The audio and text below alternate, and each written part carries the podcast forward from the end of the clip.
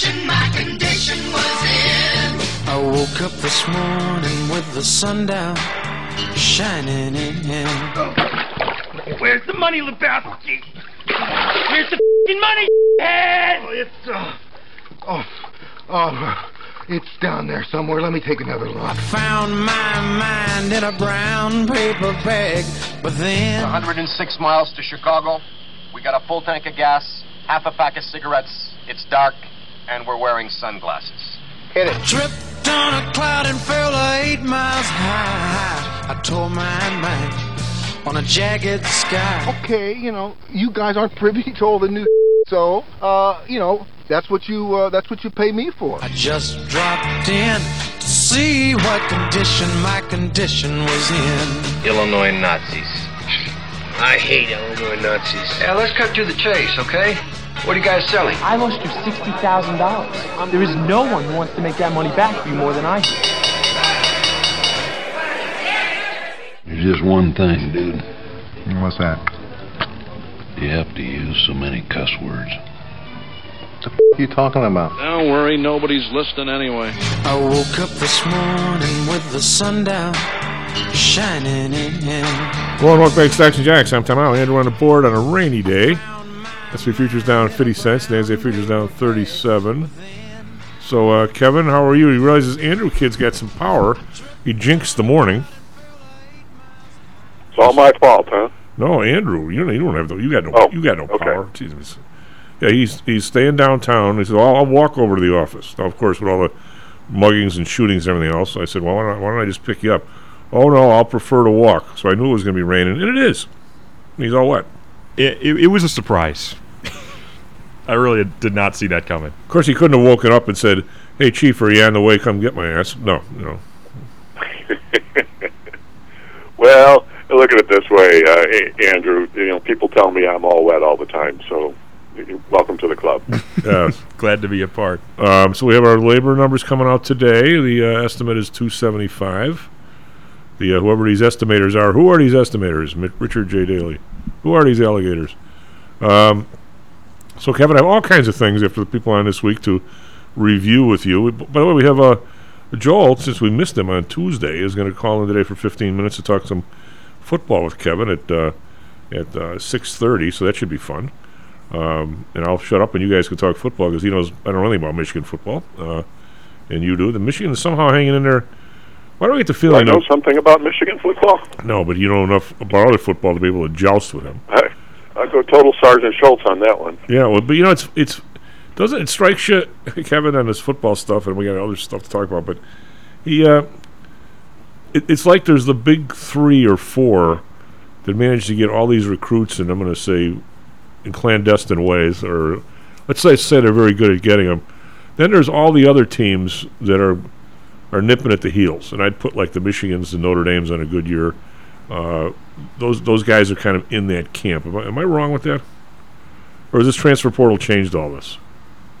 Well, yeah, the the whole dynamic has changed, and um, so the the question gets to be, you know, what can you get from high school?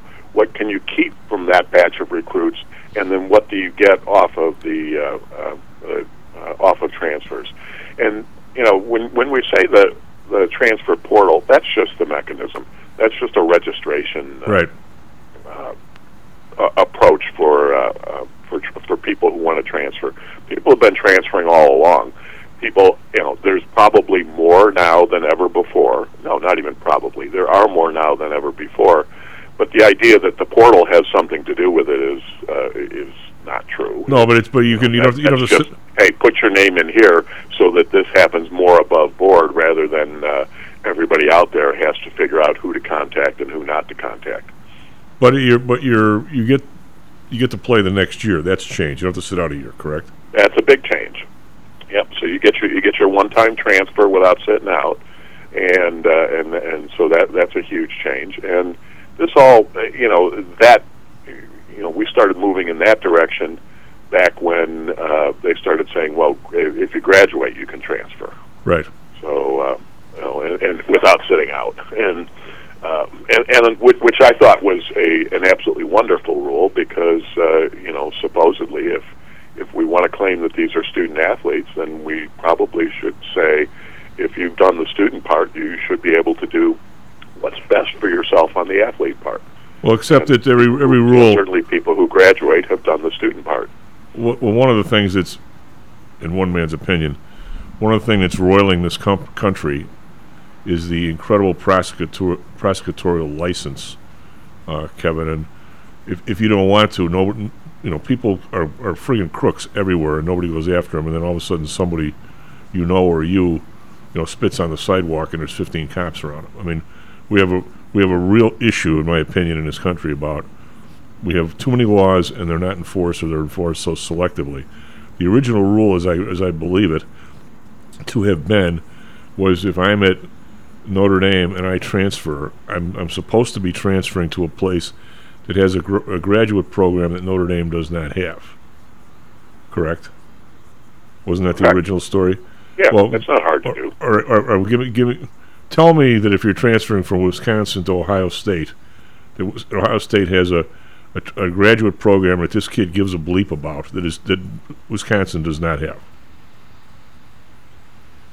Well, of course they do. Yeah, everybody's got specific programs. Well, I mean, you can make one up. I'm saying it's a rule designed to be broken or got around, is what I'm saying. Well, it, it's easy to get around, is what you're saying. It's it's a rule that's easy to get around. I mean, you, you, I mean, if you're going to be a normal person and go to Wisconsin for or to Ohio State for law or for or for business school, you can't tell me Wisconsin does not have a law or business school. Yeah, but it's not it's not generically law law school. It's not generically business school. It may be that um, you know that that one. You know, I'll give you an example. It may be a business school that has a curriculum in supply chain analytics that the other doesn't have. Uh, okay, and then all right. My next question is how many fat fat girls can dance on the head of a pin? I'll always find one professor or one class or something. I'm saying the rule was a get around. Is my point. Uh, it is, but it, you know, it was also referred to a gr- degree. And so what? Yeah. You know, I mean, eh, to I me, why have that restriction at all? Because, like I said, the the athlete did the student part that that you like to tout so much. That and that you, I mean, the NCAA likes to tout so much. Um, and uh, and so, you know, you, you did your part. Why not have a choice that's going to be good for your athletic career? One way or another. I mean, it may be good for your athletic career just because you finally get a chance to uh, to be a starter. It may be good for your athletic career because it's going to put you in a better position uh, to have a professional uh, career in in football or basketball. So I don't have any problem with that. You know, for a long time, the the game has been so skewed to the institutions rather than the athletes, and the athletes have you know just had to sit back and and take the restrictions that are imposed on them. By the way, I'm going to shock, I'm I, shock I'm. I'm fully in favor of uh, uh, you know of their ability to transfer. I you know is is it chaotic? Yeah, and we need to figure that out um, uh, and and put some order to it. And you know, might it make sense to have some restrictions? But you know, heck, you know, if, if you if you promise me, um, and I'm trying to remember who who it was that. Uh, um, Urban Meyer recruited at Florida and promised never to have another quarterback that he's going to recruit there uh, in the next class, only to recruit Tim Tebow Oh, went it. on to take the job right away. You know, you get that kind of stuff all the time. Why should you know? It, it's a it's a game that has been historically rigged in favor of the schools, uh, and uh, it, you know, it, it once you, you get locked in somewhere, and and if you know, it's one thing to say if you're an offensive or a defensive lineman or a linebacker, you can get in the playing rotation, no problem. You're you're in the rotation, you get on the field, even if you're not a starter. But if you're a quarterback, Well, you know, sorry, you're either the starter or you don't play. Uh, by, by the way, That's, I'm going you know, to. that's what it is. I'm going to Why rack your. should that guy have to sit there and put up with that rather than uh, uh, rather than seize the opportunity to go someplace where they do need his services? By the way, I'm about to rack your Friday and agree with you 100%. My point is that the rule was dumb in the first place. Why was it even there? Just to just to make somebody feel good? Uh, yeah, probably to to make it feel like hey, we're we're just not letting this go willy nilly, but the, but we did. Yeah, yeah, okay. NCAA, stupid rules, hard to believe, isn't Yeah. it? Well, I the uh, my next question is, is as we keep walking down these roads that we don't know where where, where they lead. Uh, the immortal words of Jack Callahan, good friend on the board of CBOE. We don't know where we're going, but we're well on our way. This kid from or, or we're getting there fast. yeah, w- this kid from Boise State brings up, and, and, and nothing is untoward with this, uh, but it brings up a question. I, I think, I believe, I think that if, if like a coach gets fired or something, back back a while back before all these rules changed anyway, weren't those people at least the people coming in or somebody weren't they allowed to transfer and play somewhere else if the coach got canned? Was there something? They always had to go get waivers, and and they inevitably got them. So it it, it, it wasn't that big a deal. But yeah, if if you had signed your letter of intent, um, and then the coach got fired, you know, in December, and the coach got fired in January, uh, then uh, yeah, you know, the the theory of not having that freedom and having to go through a, um, a a whole process to try and make a change was that you're supposed to choose the institution, not the coach. Well, gee, you know, for, a, for someone who has uh, aspirations to play professional football, do you really think that's the case that they're not choosing a coach who's going to play a style that fits their talent or that uh, is going to develop them in a certain way?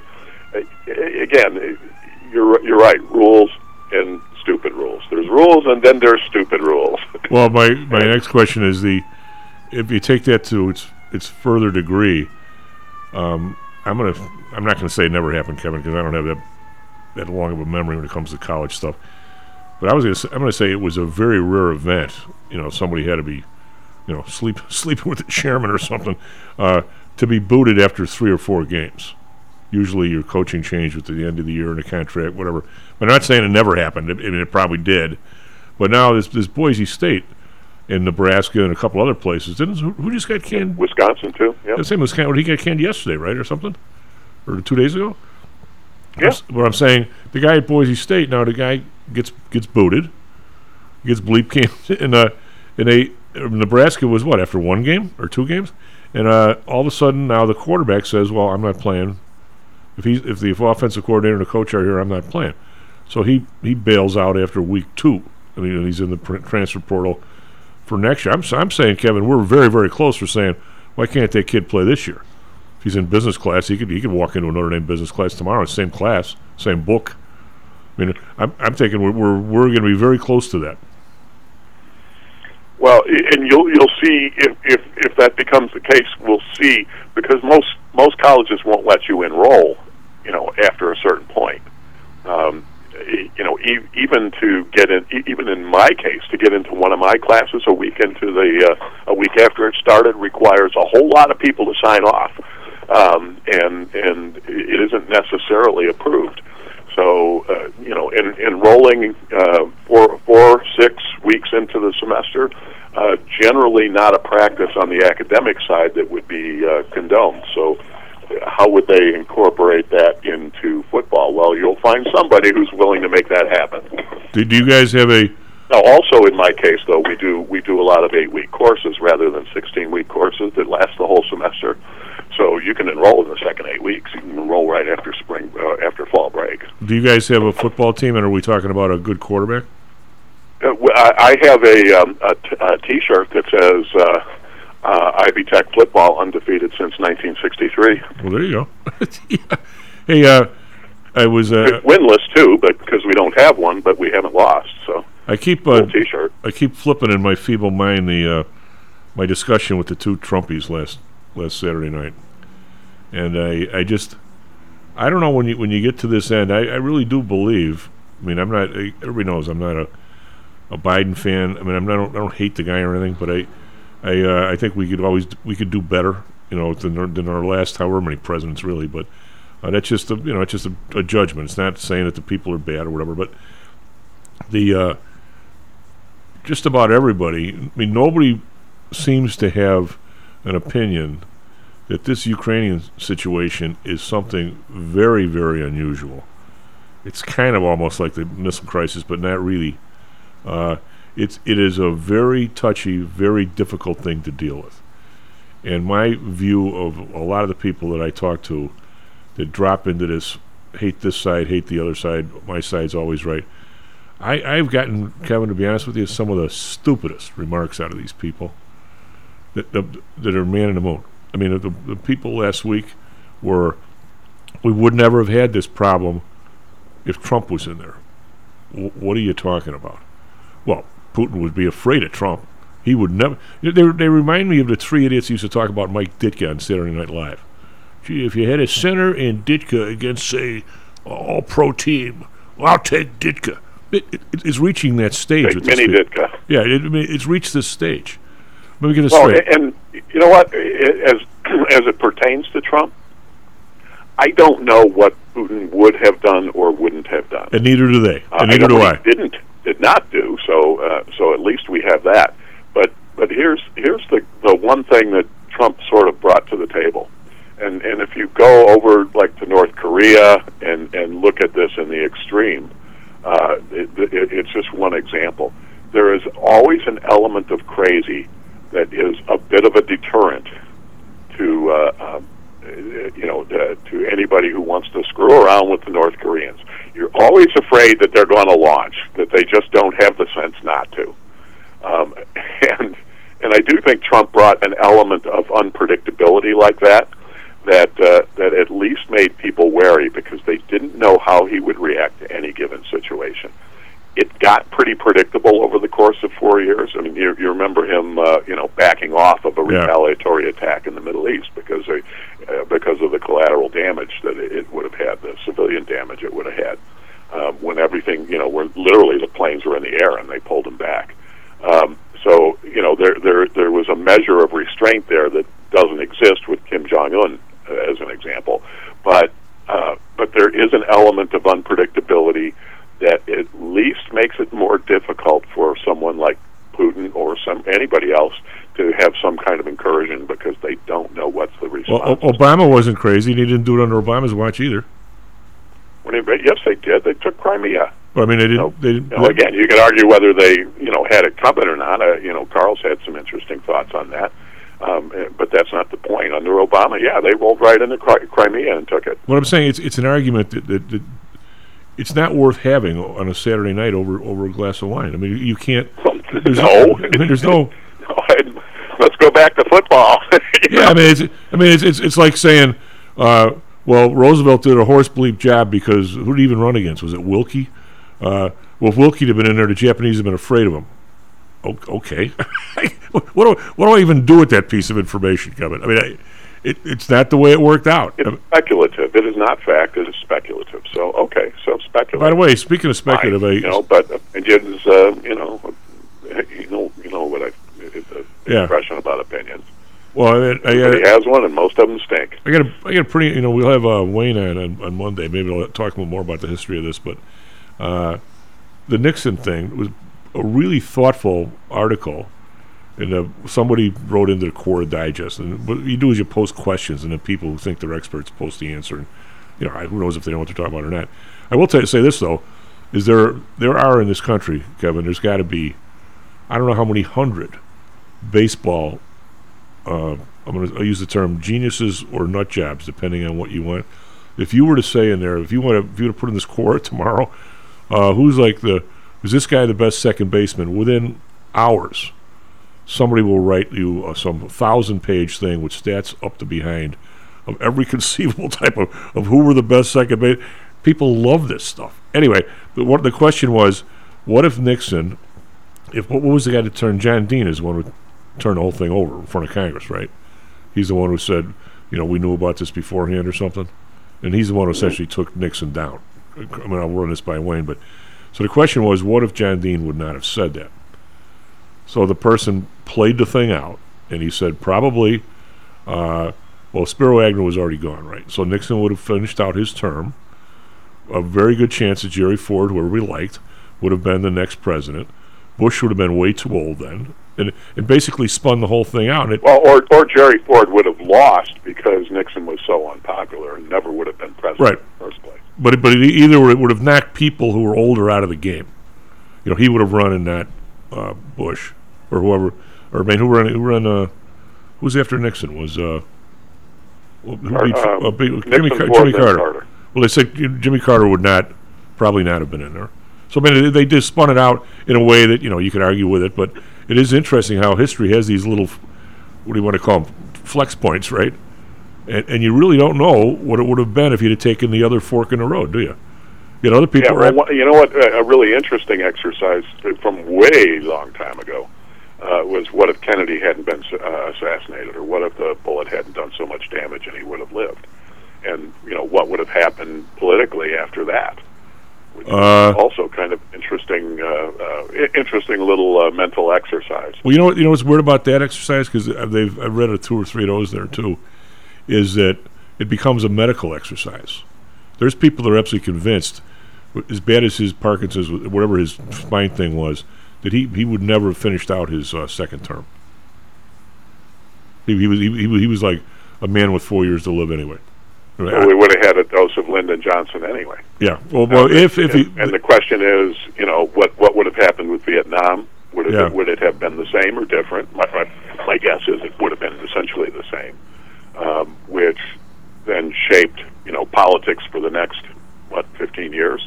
Yeah, well, the other the other question is, is uh, depending on who you believe, was he in the in the in the opinion of Lyndon Johnson anyway, where he would not have been the second vice chair, vice president second term. Interesting. Hey, Kevin, have you? I'm gonna I'm gonna cut here to some business stuff. You got business, imagine that, Stocks and Jocks. Um, what do you make of this uh, Credit Suisse? You, you know anything about these?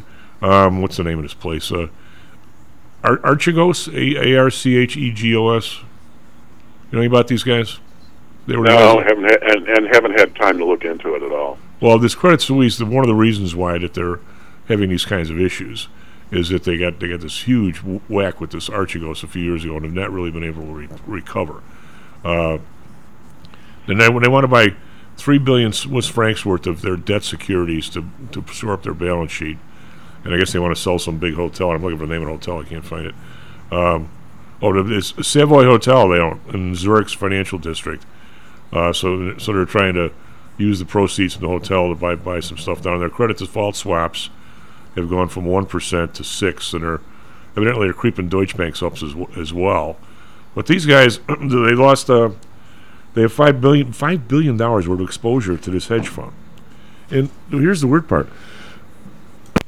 This place, I'm reading about this, and I, I you know, I, I, I saw about this when it happened. But these these dudes had um, the number is is, is mind boggling. Can we we look at this and, and we supposedly have these, you know, and I'm not going to blame. Well, I'm going to blame them. The, the these are things that you and I, I mean, it, I mean me me more than you as an investor of other people's dough. That's why I really stay away from these some of these companies because I don't know anything about them. They, they, I, mean, I, I can only imagine if if I was uh, um, you know, a, a guy that put some people in some of these, and I'll give it to some of the companies they're in. If I put somebody's money in this crap, and all of a sudden I found out that they were 50% owned by this guy, Bill Hwang, who was leveraged up to behind. God's sake. I mean, how, I mean, the, the, the Fed has all these statistics. They have all this, they, they know who the banks have lent money to. I really want them looking forward, and I don't think they ever do, for God's sake. SEC alleges Ar- Archegos, Bill Hwang, used 160 billion in leverage. How in God's name do you get 160 billion in leverage to own as much as 70% of a single company? these are the biggest stakes he controlled. Uh, look at these places. They're, these are these are household names for God's sake. Um, the first one is uh, GSX Techedu. I don't know who are these guys. They uh, they own 70%. The peak number of shares owned is 101 million shares, 8.5 million dollars, billion dollars. In their performance since Archegos wasn't propping the stock up, down 98%. Right now, that's one I don't know. That now Discovery Class A, these guys I know, uh, they own over 60%, 100 million shares owned, 7.5 billion dollars. How do you get all this leverage to buy shares and then they're on leverage? The performance since the downfall minus 68%. But here's one. I'll, I'll I have no idea who's IQIYI. But the fourth one, you you know, Paramount. Pa- Paramount they own 50%, 286 million shares. They're, they're down 56%. Tencent, we remember that name, right? They own 45% of this place. I mean, how, Kevin, how the how in the hell when if, if somebody if I if I make a trade here on web, buy a bunch of stuff for four cents for people, you know, sometimes you know we got a lot of clients. I'll buy, you know, two thousand or something. Let's say five cents. Okay, so it's five bucks times two thousand, it's a ten thousand dollar trade. My brother has to fill out a form of why I bought so much of something. And did I have any inside information? How the hell does somebody get a 50% stake in, in six big companies using leverage like this? Tell, t- are, are they so concentrated Let on me me? ask another how in the hell question. How in the hell does anybody conducting a safety and soundness exam, um, which it happens at least annually, um, from from a regulatory standpoint, how does anybody give that a pass and not look at it and say, "You guys are not reserved nearly enough"? I, I think somehow it's all because the, I don't think they understand the leverage. I, I think the, the, the, the 25 to 30 year old people who work for these these uh, whoever they are, FINRA or SEC or the, I don't think they have a, they have a clue what goes on in these big places. Yet it's it's real easy to come over and, and bitch at me about five thousand dollar trade. They're not really yeah, but even a green auditor can can you know put pencil to paper and say, uh, um, you know, to, and, and say that doesn't fit our formulas. And and what and and how does that you know how does anybody defend it? I I, I don't get it. Uh, that, that it just doesn't make any sense. every, every one of these these fiascos, long term capital, the, the mortgage stuff, every one of these fiascos, whether you can say, you know, the Mexican guy got the mortgage he shouldn't have got, or blah, you know, blah blah blah. You, you can go there, but we'll, we'll talk about this later. But I mean, every single one, Kevin, is a is a a fiasco on the leverage side. That the only people that could possibly have known that were the people in the comptroller currency and the Fed and those kinds of people. Nothing that you and I could ever know. How would I ever know what in God's name Credit Suisse is doing to people? Oh, as an investor, yeah, you wouldn't. You absolutely wouldn't. Anyway, I'm just saying, you know, isn't there somebody who comes in, looks at their books on a, on a regular basis, a regular uh, regulatory audit, and says, "Uh-uh, we got a problem here, folks." I think if you're big enough, you, Apparently, the answer to that is no. There isn't anybody doing that. SP futures down a buck seventy-five. Nasdaq futures down thirty eight. I'll be right back. Stocks and Jocks. Let Mr. Joel Unconnen because we missed him on Tuesday. How much confidence do you have that your investments will make you wealthy? Do you truly know the odds? Welcome to Luckbox, the control freak's guide to life, money, and probability. Luckbox shows you how to gauge the likelihood of success before you commit to an investment or any other decision. And Luckbox is free for one year at luckboxmagazine.com/jocks. Each new issue dives deep into the current investing climate, separates the signal from the noise with relevant trade ideas, and equips you with cutting-edge tactics you don't already know. Luckbox is the essential magazine for proactive investors who are hell bent on pursuing life, luxury, and happiness through sports, fitness, travel, food, spirits, music, and a whole lot more. Smart investors don't bet on possibilities, they play the probabilities. Luckbox is $7.99 on newsstands, but you can subscribe for 10 free digital issues at luckboxmagazine.com slash jocks. Don't rely on luck. Get Luckbox at luckboxmagazine.com/jocks. Is your business being challenged by the complexities surrounding healthcare reform or other matters related to human resources management? If so, then Cognos HR can help. A longtime friend and contributor to the Stocks and Jocks radio program, Cognos HR provides its clients with a perfect blend of strategic consulting and day to day HR management to drive overall improvement in business performance. Companies that join the Cognos HR family are better able to manage healthcare costs, enhance benefit offerings, and improve employee satisfaction by leveraging our access to Fortune 500 benefits. Our innovative onboarding and payroll technology, along with our constant attention to detail, enables us to provide the highest level of quality service to our clients. Now, your time and energy can be focused on generating business and increasing your bottom line. We'll take care of the rest. For more information, call us at 630 401 8810 or search us on the web at cognoshr.com. Cognos HR, Innovation in Human Resources, licensed in Illinois and Arizona. Hello, this is Tom Howell, the Chief. Confused about investing these days? I suspect you are not alone. Investing was never easy, although at times it may have seemed so. I think one reason behind the current concern, although maybe not explained as such, is how the fluctuation in the American dollar and the associated politics is affecting your investments and your wealth. It may not be enough to make some money in your investments. You may need now to make enough to exceed the amount that your leadership is depreciating the value of the dollars you've worked your whole life to accumulate. That same leadership has seen fit to maneuver risk free interest rates to near zero. Providing positive risk averse returns in a zero interest and declining real wealth environment is by far the toughest assignment I've ever had in my years as a money manager. I'm sure that a lot of you have heard that one way to possibly deal with this problem is to invest in so called hard currencies like silver and gold. The idea being that they will retain their relative value in the face of devaluation of paper currencies like the dollar. To be honest, I have never been a gold bug. I've always had faith that having enough dollars and a good investment strategy was good enough. Now I'm not so sure. But I do know that if I did invest in gold or silver, I'd want to do it in the same manner as we do with PTI for investments in the market, with defined risk. If you feel the need to invest in gold or silver, we can do it using the same strategies that we use for our protected index program. No matter what you invest in, we feel that you need to know and control your risk. Find us at PTIsecurities.com. That's PTIsecurities.com. Stocks, jocks, Stocks and jocks. stocks and jocks. You are out of control. Here, right now, right here, right now, right now.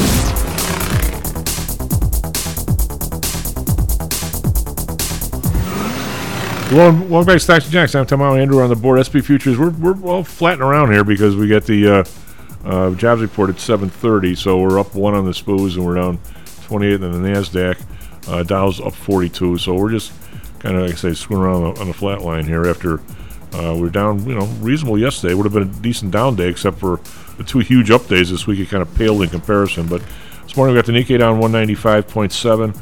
Shanghai is uh, finally open, down 17 points, 0.6% at 3,024. Uh, Hang Seng again ducking under 18,000, minus 272, 17,740. That's a full percent and a half. Over in Europe, we've got the DAX down 6, call that flat. FTSE up 10.1%. Uh, Kakaran uh, up 9.1%. So we're really on flatline in pretty much Europe and U.S. here ahead of these numbers. Yesterday, Dow was down 346. S&P down 38, Nasdaq down 75, but still, uh, we're gonna. If we don't have an up week today, will have to be a crash because we're up so much Monday, Tuesday. We're still kind of way up on the week. Uh, bonds uh, up two basis points, 3.84 in a 10-year rate.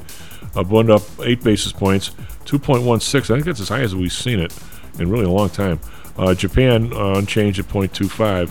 The uh, UK is uh, rate is point four point uh, two zero. I don't usually give that one, but we'll give that one this morning. Uh, oil up 88 cents, 89.33. Brent up 88 cents, 95.30. Natural gas down 17 cents, 680. RBOB up a penny, but 269. Uh, so we're creeping on this oil, heading back towards uh, 90 bucks on the uh, uh, West Texas. Uh, gold down 480, 17.16. Silver up 3 cents, 20.69. Copper down 2 cents, 342. We've got Bitcoin down 33, right, right, almost right on the number, 20,002.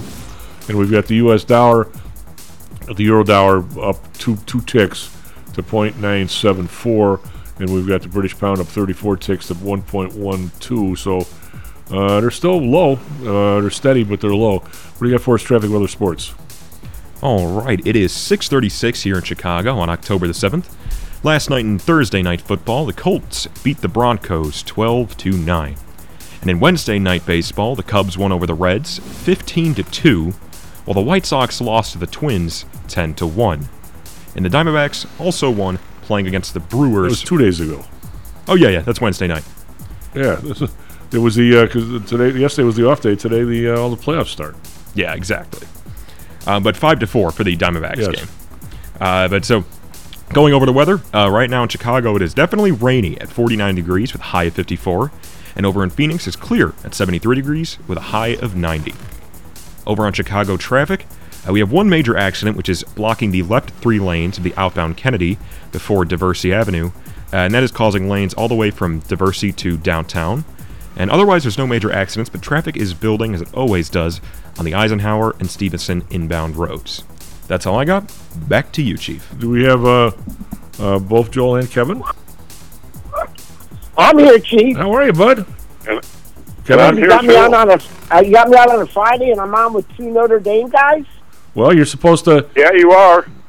yeah, you are. And here we are. It's you and me, and we're both here to preview tonight's big Nebraska Rutgers matchup.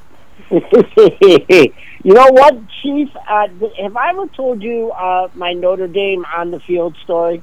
oh god no but please do Okay, in, in light of what happened uh, earlier in the week, so I just had to be like I'm pretty sure like 82 or 83.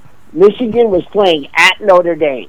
i was right? probably i was probably there Okay, so I go to the game. I go with a bunch of buddies. We drive there, and right when Michigan's getting ready to run out on the field, okay, we go to the back of the end zone where our seats were, and we run on the field with the Michigan team. And I am literally patting Bo Schembechler on the back, okay? and you know, no one says a word to us. You know, I, I we run off the field, no problems, no security. I go to a payphone. I call my dad. I said, Dad, did you see me running on the field with Bo? And he said to me, he goes, they started the broadcast when Notre Dame came on the field. so you you missed. You, As it should have been, Joel. Yeah. As it should have been. Was that the night game? Oh, boy, oh boy. I mean, all I know is that we were driving late in the game and towards our end zone, and Steve Smith threw an interception. He was trying to squeeze it in to Anthony Carter. So, besides that, I, I can't remember. God, I remember those. If, it, if it was early '80s, it was uh, uh, it was Gerry Faust. So um, you probably won. No, no, it, well, no, we lost. I know we lost because I remember because they threw the interception. But are we talking sport? This guy's all Kevin. Are you all sports? Are we talking business at all? What Well, I, I have a today? I have a quick question. How did we're, talk, we're talking we're talking whatever you want to discuss, Joel. Joel? How did Michigan? Uh, Although I do want an explanation. I last last you you know it wasn't too long ago. You were telling us Michigan's a basketball school now. So what's what's up here? Oh, we're back. We're back. We're back. I, I got some bandages from hopping off the bandwagon, and uh, I don't know. Harbaugh finally got a quarterback. He finally figured it out. What I, I think Harbaugh was just a little early with this like college football being pro football, and all you do is like get transfers, and you know, and it's a whole different ball game. So he was a little early in the NIL. He's picked up some good players. His brothers helped him out with a bunch of assistants. I think that's the only reason that uh, he gets people to work with him because he's crazy. Uh, but I think it's a combination of finally his provision for college football has come to fruition, and his brother John got him a bunch of good assistants. are they? Uh, they're not like Southern Cal with like twelve new transfers and stuff. I mean, it seems like they got really good all real quick. Did they have a bunch of these uh, transfer guys? Um, oh, I mean, they, they they have some, but uh, they picked up a guy. You got to love this. He got kicked out of Bama. He got kicked out of Tennessee, and now he's at Michigan. He's an edge rusher. He was like a top five recruit.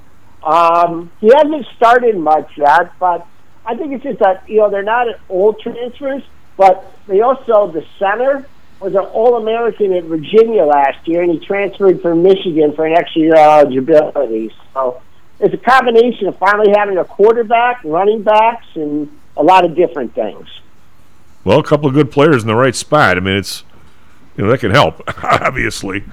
Um, A little, yeah. Yeah, I mean it's it's as if you have the world's worst center, you could put an All American in there. You just plugged a huge hole. You know, it's uh, well. So what? Where do you? Where, where, where would you put them vis-a-vis Ohio State in terms of talent? a notch below. Uh, really, I mean, Ohio State just keeps kicking out those, uh, you know, the five stars and stuff. So I think probably a notch below. I think Harbaugh's coaching up the three and four stars, which is a little bit different. Uh, we got to go down to the snake pit this year. Um, C.J. Stroud still the Heisman candidate. I mean, you know, I got my victory last year. We're probably going to be, you know, maybe ten to twelve point underdogs if, if things, you know, as they stand right now. Uh, but we got to beat Penn State a week from Saturday, so a lot of different things can happen. Penn State pretty good. I mean, Uh, uh, uh, Michigan's got Indiana this week, and it, it, it, I seem to recall that Indiana has been a bit of a thorn in their side. Uh, Yeah, I don't you know, think more more than more than one would expect. Is, is, is that are you Yeah. still concerned about that? Well, I, you don't want to overlook anybody, you know, obviously. Um, but uh, you know, we just we're, we're kind of we're kind of deep at running back. We got Donovan Edwards back. The defense is starting to gel. You don't want to overlook, but um, you know that's what happens when you overlook. You get beat. But uh, you're right. Indiana on the road, back-to-back road games, but they handled Iowa on the road, so. I don't think Indiana's a tough um, environment to play on on the road. Joel, I got to ask you a, a business question. Uh, what do you make of this crazy week? Uh, as, my, as my brother said, we don't you don't normally have three percent rallies in bull markets. Uh, so he he's, he's he still has it the bear market rally. Where do you, where do you, where do you come down on that? I I just don't know. I mean, how can we? We got to get through this Q3 earnings season. I mean, that's it. I mean, it's already the disaster, and it hasn't even started yet. Uh, AMD comes out and warns. Uh, yeah, I mean, right now, until proven otherwise, this is a bear market rally, and um, that's all there is to it. We tested the June low, which everyone wanted us to do. Uh, we rebounded, but there's no follow through yet. We'll see what happens with the jobs number. Uh, but um, you know, and then we got inflation. Um, you know, the CPI data. But uh, until until proven otherwise, uh, you got to call this a bear market rally. You got. We, we'll take thirty seconds if you want. Let's. What do you make of this? This uh, Twitter uh, Musk. I mean, I, the other day, I, for the first time in fifteen years, I gave investment advice when the thing was up to like fifty-two and a half. I said, if you've got this stock, thank your lucky stars. Go to church and sell it here. I mean, don't wait for the buck and a, I mean, don't wait for the buck and a half, and now it's down three and a half dollars. Uh, longtime Twitter shareholder here uh, for several years. Um, sold half of my stake, believe it or not, before this all started at 55. I wanted to hold the other half, right? Because you know you always you know you always make money on the part you hold on to. I watched it go to 30, 32. This is before Bob Musk got involved. It popped back over 50. I think 52, 52 and a half. I said, sold to you. I haven't rebought it. I think the Arbs are in total control of this thing, and you know they they scooped it up on the cheap there under forty, and they're dumping it now. The risk reward ratio right now, even with Twitter at forty nine, is just not good. I, and I don't know what's going to happen. I mean, what you know, you can count on Musk perhaps changing his mind again. So I think you gave um, excellent advice, Chief. The risk reward ratio is just not there to hang it out, hang on there for the ex- an extra fifty four twenty. And I think he's going to come in with the revised bid too, uh, a little bit lower. So. Well, what uh, do you? uh, good advice on your part. Well, we were just talking. Uh, real quick, final question. Final, final. Uh, Kevin and I were just talking about bank examiners and who the hell's watching Credit Suisse if they got all that money in that Archegos guy. What what what does it do if Morgan Stanley or somebody loans him twenty billion dollars to buy a stock at fifty four that everybody in the world knows is worth twenty five, if that, maybe twenty two? What does that do to your balance sheet? Oh no! I I tell you, I own a small piece of Tesla. I've wanted to sold it for years. I mean, the right person running Twitter can make it a profitable company. I don't know if that's Elon Musk, and I don't know if uh, you know if he's rounded up people.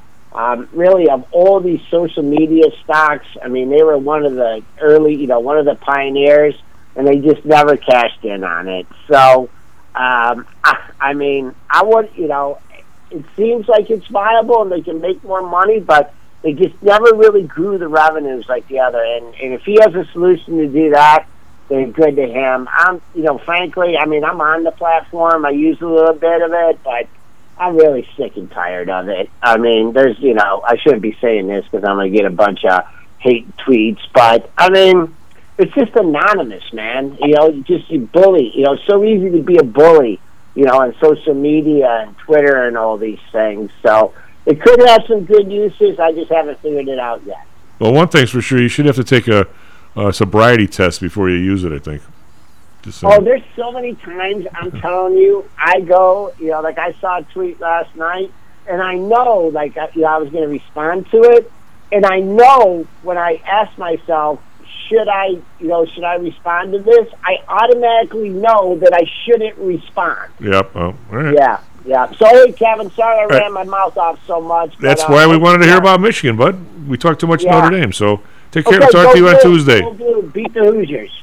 So, um, Kevin, uh, Meanwhile, we've unleashed the uh, uh, Notre Dame and Brigham Young on, uh, so the Catholics and the Mormons have all been sent out to Las Vegas to play a game, and for the weekend. And we told all their people that what stay, what happens in Vegas stays in Vegas. So I think you know there's going to be a lot of, uh, um, you know, uh, uh, re- uh, repressed, um, repressed God. behavior.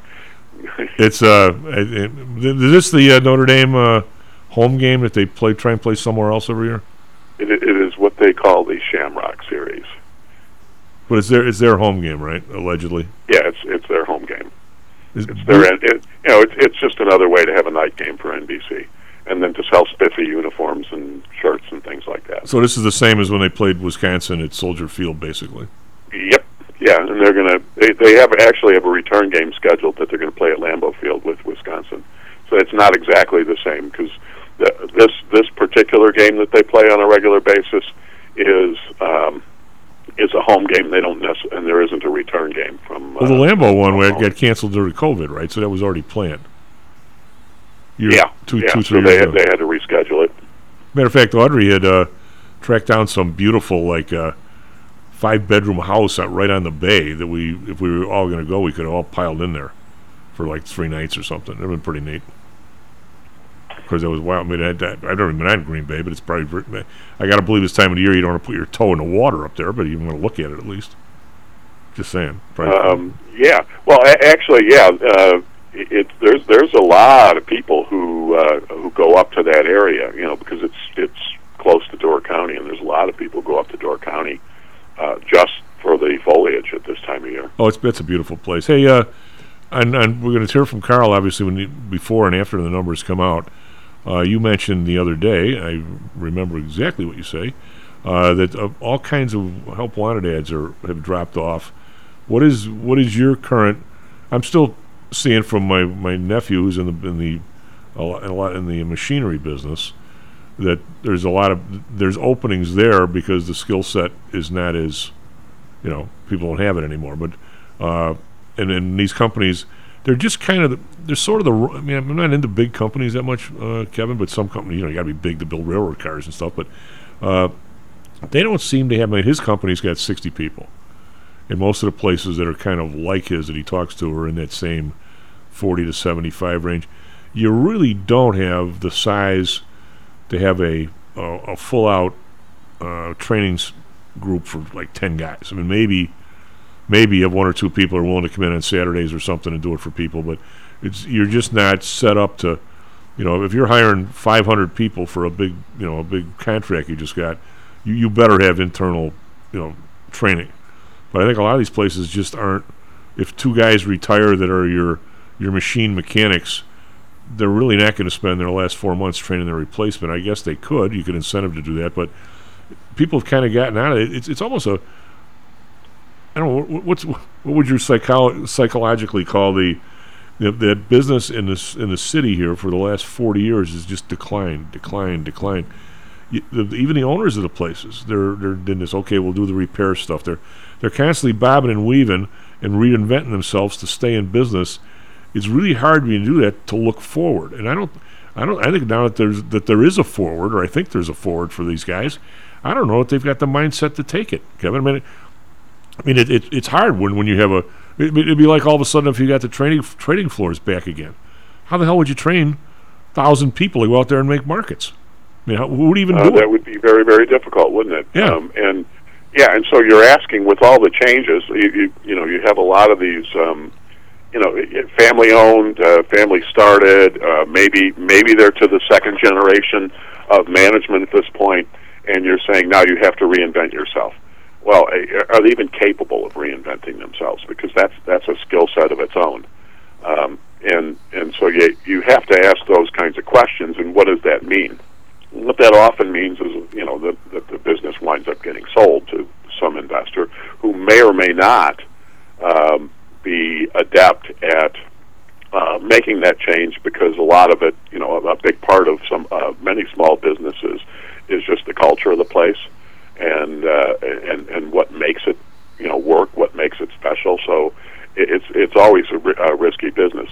There there are operations out there. One I know of is an op- outfit called Guild, um, where you can do all the retraining. They will do the placement. They will arrange for the retraining. Um, so they might bring them to a community. You know, they might bring some of your employees to a community college like mine, um, and uh, and pair them up with the right programs. Maybe make set them up as accelerated. I, I know that you know there's also uh, um, you know like Western Governors University is an online uh, school that uh, it, that as an example they say you know you got seven weeks you can take it you can take as much as you can stomach and so you might get some people who sign up there and say I want to reskill in seven weeks and give me four courses, and there's other people who might be able to say I can't handle more than one. Um, so there's there's all there's a lot of different models out there for how we retrain people, but Guild is kind of intriguing um, because uh, uh, you know we we just did a an arrangement where or in, in the process of implementing an arrangement with them where you know we'll probably see several hundred students um, over the uh, you know starting in the spring term. And you know and, and and they all want to take online because it, you know it's it's people but it's it's very very targeted for what the businesses that Guild brings you know uh, um, brings to the table it's very targeted for what they need um, where it got big and intriguing is they just got Walmart on board but you can take a small business just as well with them Well, I know from, uh, you know, I'll, I'll talk out of school here a little bit, which I probably shouldn't. I mean, uh, 15 years ago, PTI. I mean, right now we're we have you know some our clients that do brokerage through us, and I think they're real happy with us. And we do a real lot of managed money for people, not only our clients, but for people, other people's clients that want my protected programs and things like that. So we've we've kind of zeroed our way down into a, a group that knows that is really good at that. Well, we used to have seminars back when people wanted to learn how to trade. It was a whole different world. People wanted to learn all this stuff instead of just put it with manager Z and not touch it, hoping just bitch when thing when their account didn't go up as much, or the market just goes up every year and you don't want anybody touching it. Uh, there's no hedging, no anything else. So, Kevin, if we were to have a seminar like we used to do every other Saturday and had 50 people show up and got 40 applications, and, and all of a sudden we had another one, and, and we half of our business used to be futures business. Nobody trades futures anymore. I mean, no, when I say nobody trades futures, they trade e-minis and things like that. But there, we used to have all kinds of people that traded corn, soybeans, wheat, you name it, natural gas. You know, we, we had a couple guys. That's all they did was futures. We were, we, we, we were the forty percent of the open interest in the Mexican peso. Nobody trades that stuff anymore. If all of a sudden the phones rang tomorrow, hey, what about your guys' futures business? I'm a, I got five guys, and all we want to do is trade corn and wheat all day. And by the way, we do some.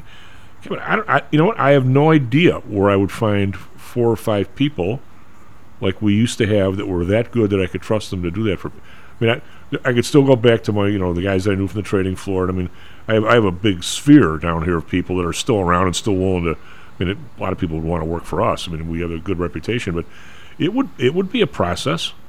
I I, I, w- I couldn't we couldn't handle twenty active, uh, not online calling people up and doing natural gas futures. We couldn't handle that tomorrow. And well, I'd be, boy, I tell you what, you better get the right people if you're talking about contracts that big.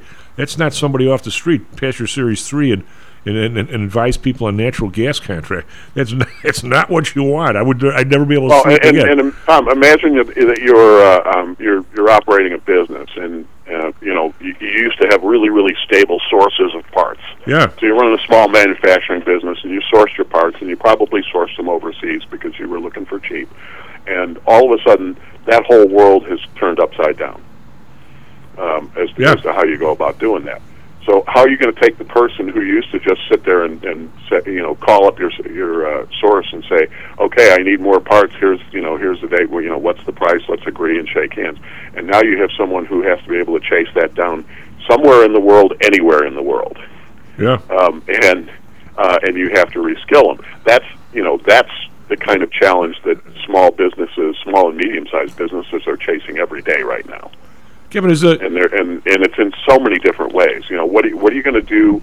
Um, you know if you're a uh, a supplier to Walmart and they tell you.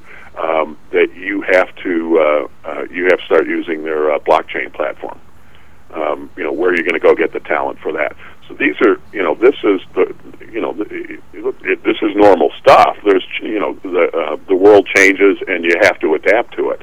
It's not easy, but you know where are you going to go uh, uh, to be able to accomplish that kind of stuff, and how are you going to be able to accomplish that? Because if you don't, you're going to be out of business at some point. Well, right now, I mean, if somebody wandered in and wanted us to, to manage, you know, billions of dollars in some kind of a protected program or so, something that we do now, I, I, we could do that this afternoon because that's that's where the business has headed headed us now.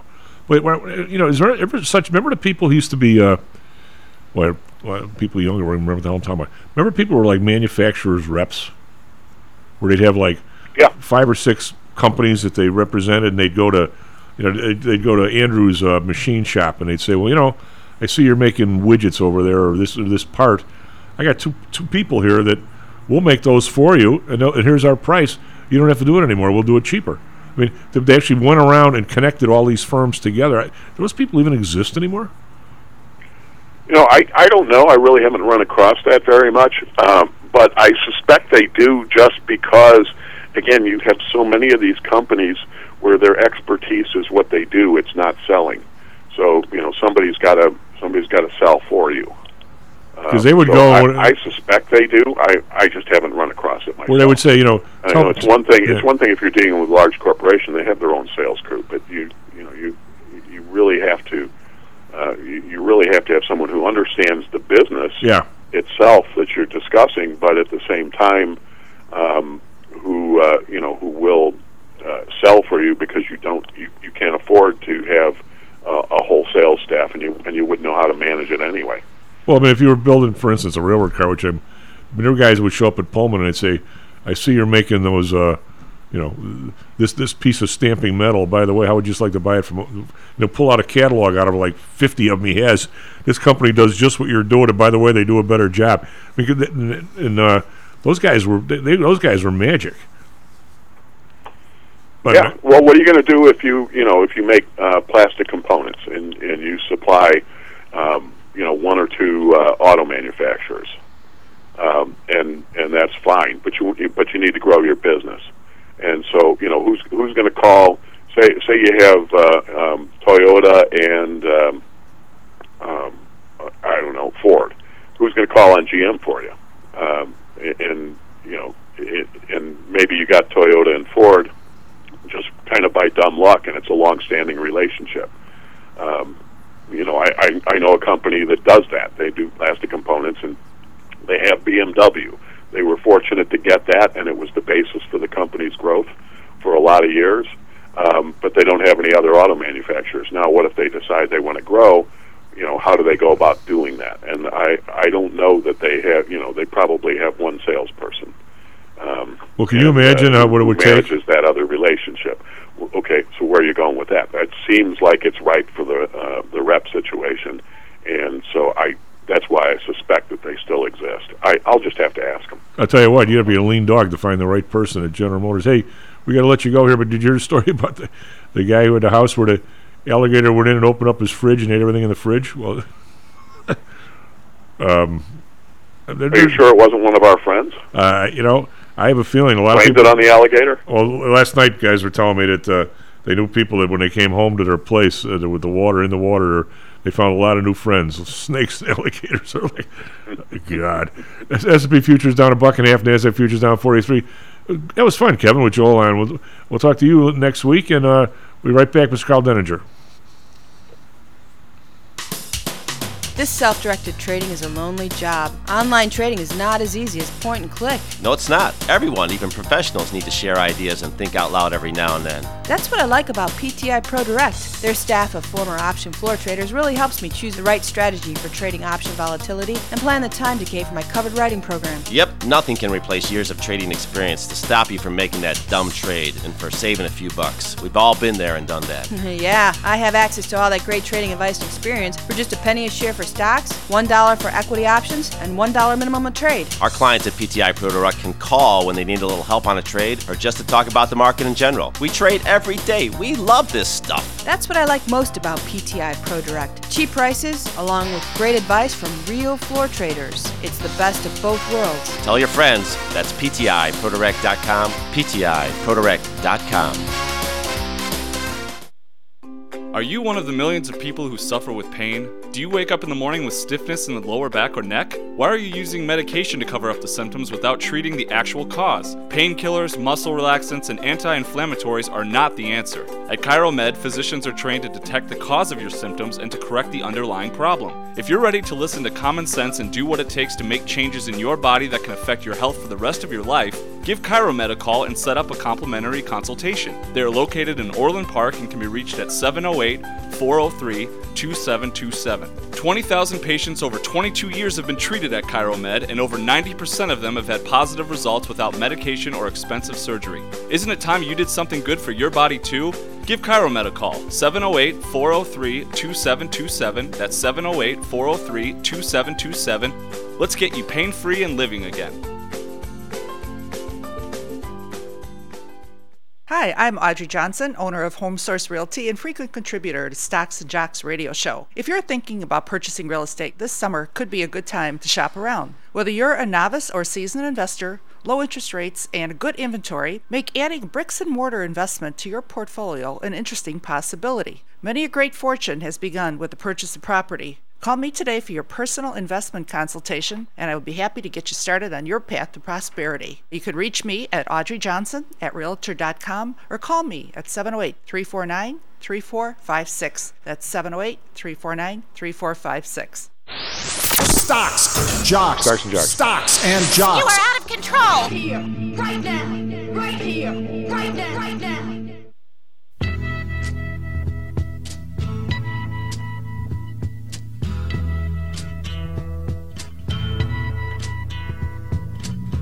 There's something happening here. Hello and welcome back to Stocks and Jocks. I'm Tom Howell. Andrew on the board. Everything's working over there now. He's like a Harry Houdini over there. I think he dropped dropped water on some of the stuff, but now he dried off or something. SP futures down 50 cents. Nasdaq futures down 40. This is before everybody's pretty much flat here before these uh, employment numbers. Uh, we have Mr. Karl. It sounds like we do. You most certainly do. How are you, bud? I have uh, a couple of specific questions for you. One probably nobody will will care about, but another one uh, is I'm intrigued now by this uh, Archegos guys that took all these companies down and how how they managed to amass 160 billion dollars worth of leverage and are having are causing some trouble with Credit Credit Suisse and uh, evidently uh, the one in Germany as well. How, how do you do that? How, how, do you- I, how do you how do you trade that big and, and go unnoticed when I was just saying, if I bought two thousand of a twenty cent option, we got to file some kind of report out. How, how do these guys manage to pull this off, Karl? Well, the way they managed to pull it off is the same way that they managed to pull off all the BS that went on before the blow up in 2007. I mean, it's it, it's the same thing, Chief, and and we've been seeing this, you know, all the way back to 2000, the crash in 2000. I would. In the years running up to that, of course, I was running an internet company, and I, I you know, I'd sit there in my office and, and just shake my head at what I was seeing in the Nasdaq and the the so-called backing that these firms all had that were being brought public. This was all being done by Wall Street banks and Wall Street institutions. None of this was with with people's actual capital. It was all with with leverage that was taken on by these firms and exactly zero of it had any basis in reality. Nothing.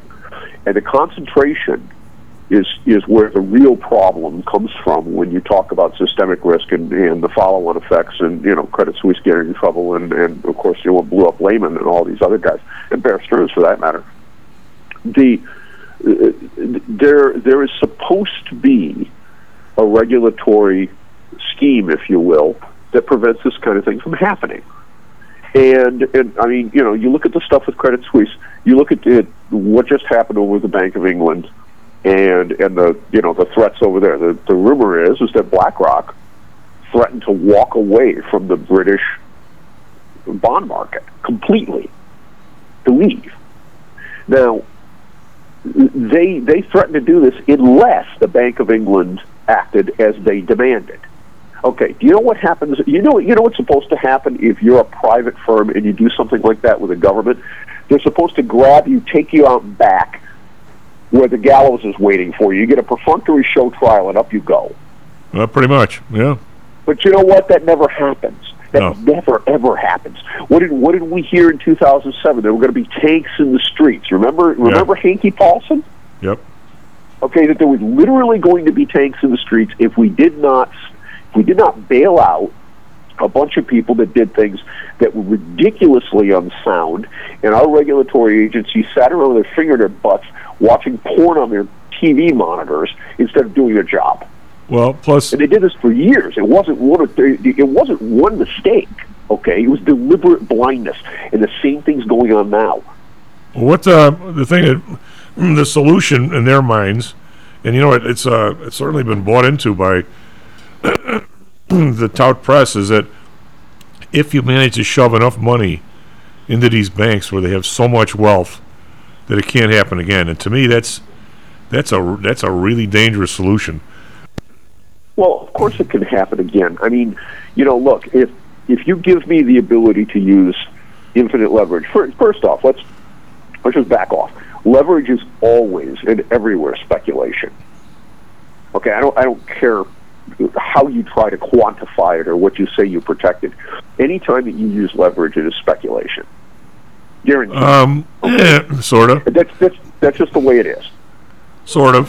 Fine, but if you're a pension fund, okay, why is it that CalPERS, for example, in the United States, along with others, why is it that these organizations are allowed to use leverage without people instantly going to prison? Because you know what the you know why they do it, and it's it's just basic economics.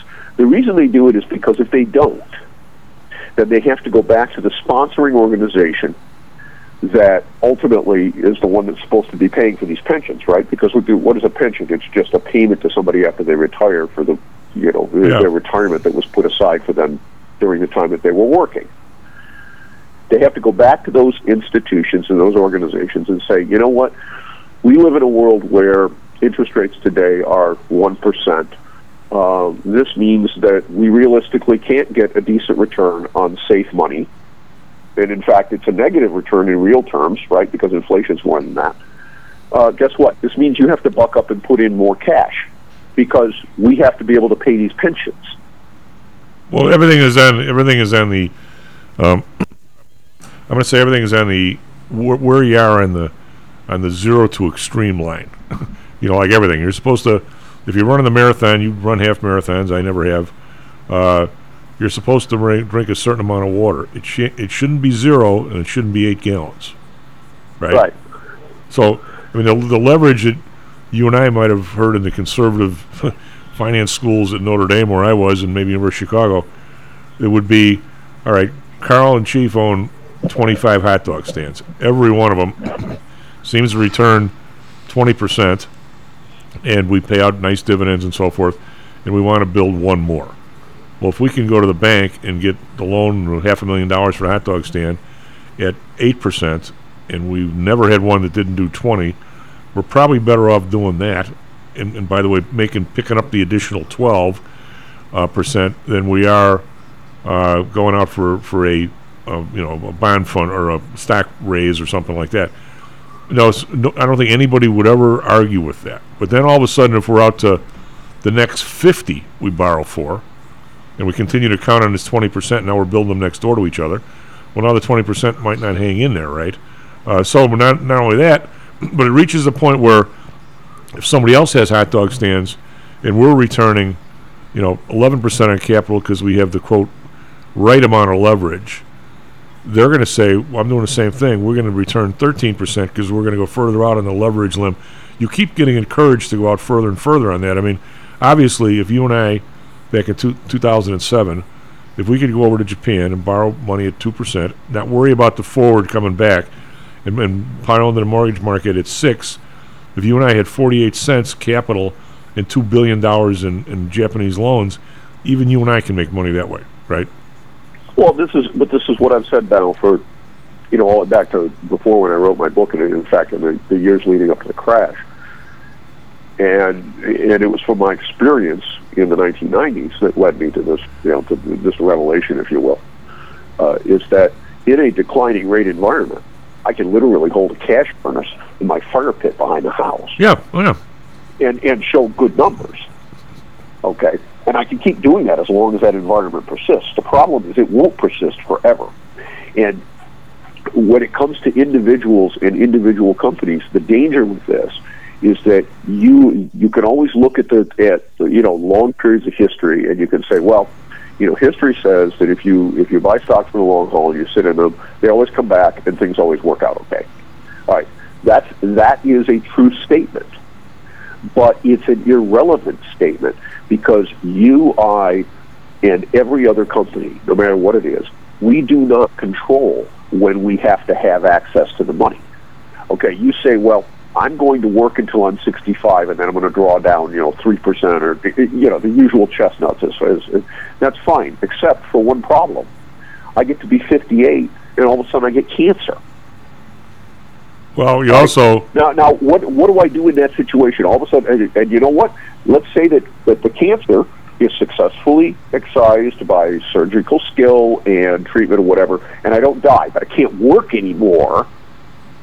And now all of a sudden, that supposed safety net that was supposed to be there for me gets turned into a puff of smoke.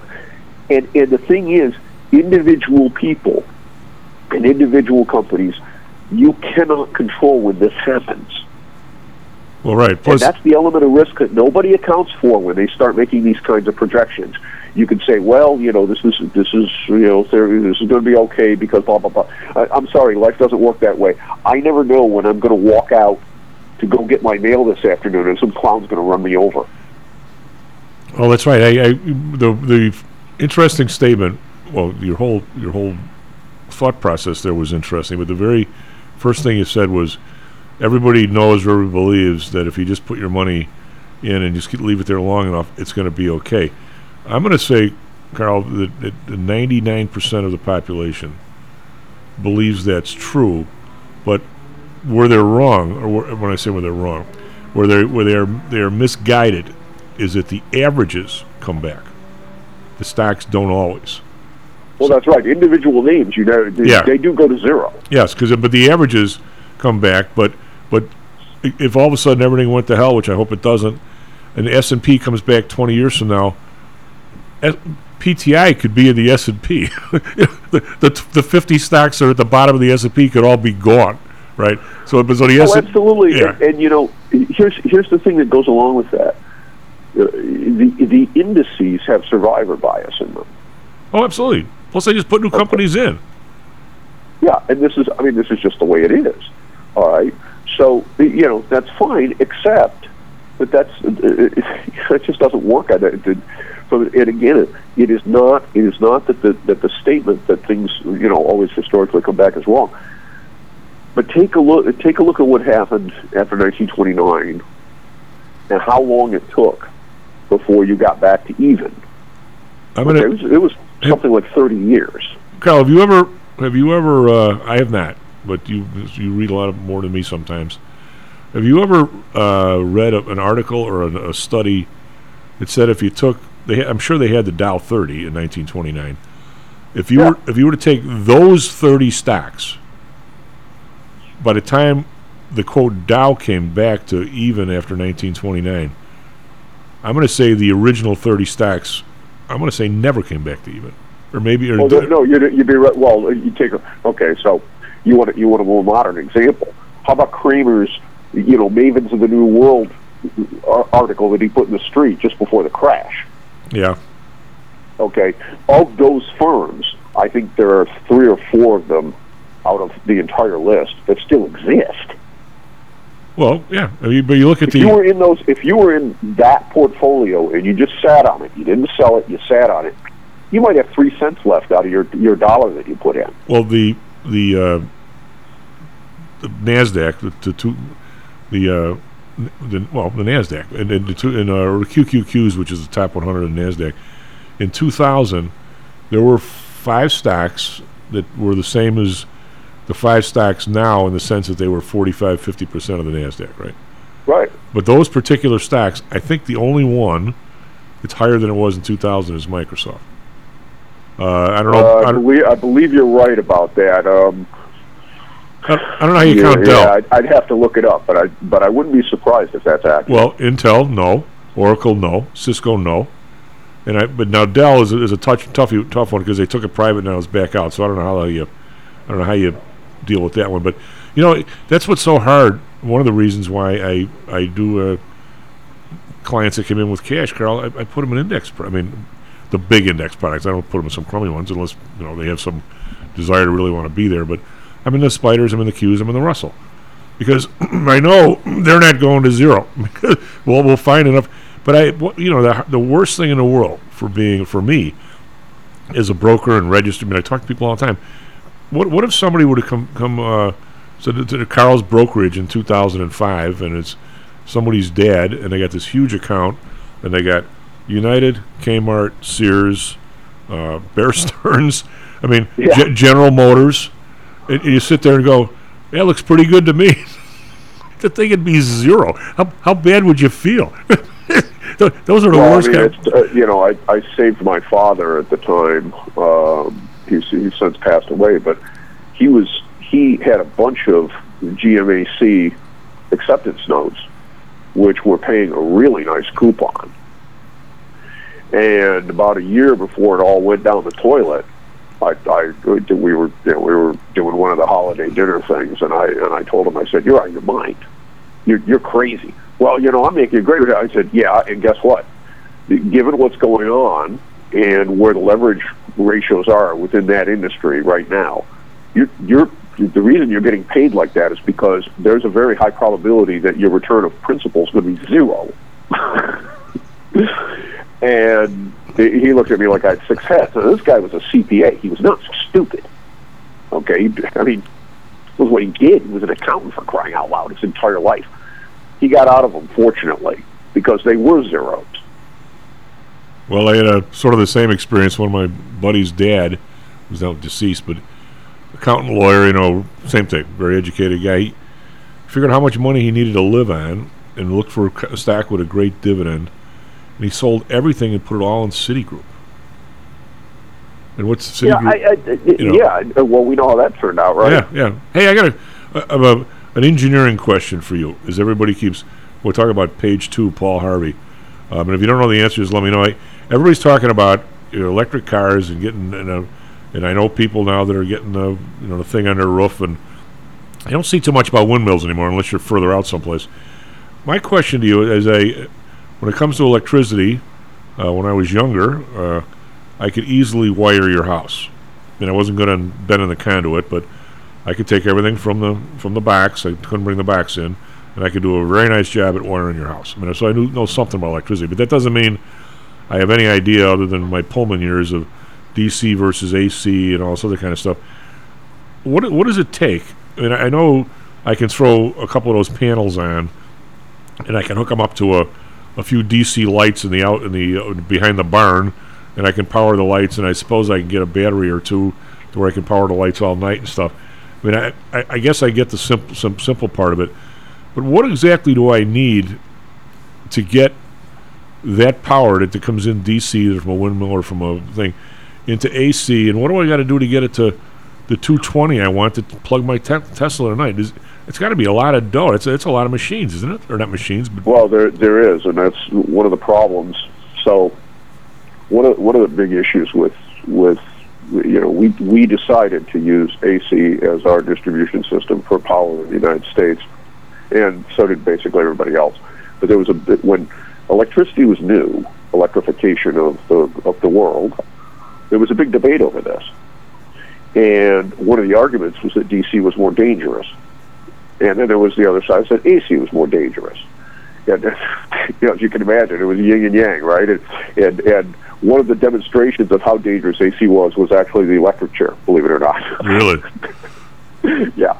Um, well, AC won, but the reason AC won was that this was in a world before semiconductors, and the higher the voltage, the lower the current, and therefore the smaller the size of the wire you have to use. And of course, there's a balance because it's harder to insulate as the voltage goes up. Um, but you can easily transfer voltage and current using transformers with AC. DC, you can't. There's there's no such thing. Today, we can solve that problem with solid state devices, but at the time they didn't exist. So that is why AC won, basically, because you could build a long distance distribution system and you didn't have to have a generator, you know, every you know every five miles or whatever. Um, so we now live in that world, but to, but but those those solid state means of doing this, the inverter that goes in there and, and does this sort of thing. The problem with it is it has no Okay, so if you have a rotating generator, it is it is a great big hunk of iron and copper wire that's spinning that create that generates the energy. It has a great deal of inertia while it is running. a solid state device has no inertia.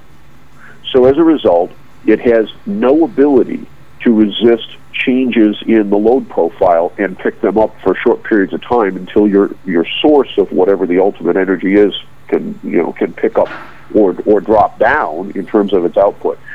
This is the basic instability problem that comes with trying to use renewables and using DC sources in a world where you have changing loads. Because when my air conditioner or my heater comes on, all of a sudden there is a great increase. You know, my house might right now, sitting here in the chair, uh, I, I we I might be pulling you know ten or fifteen amps out of the the grid today, right now at this instant. But if my heat comes on, all of a sudden I'm pulling fifty amps.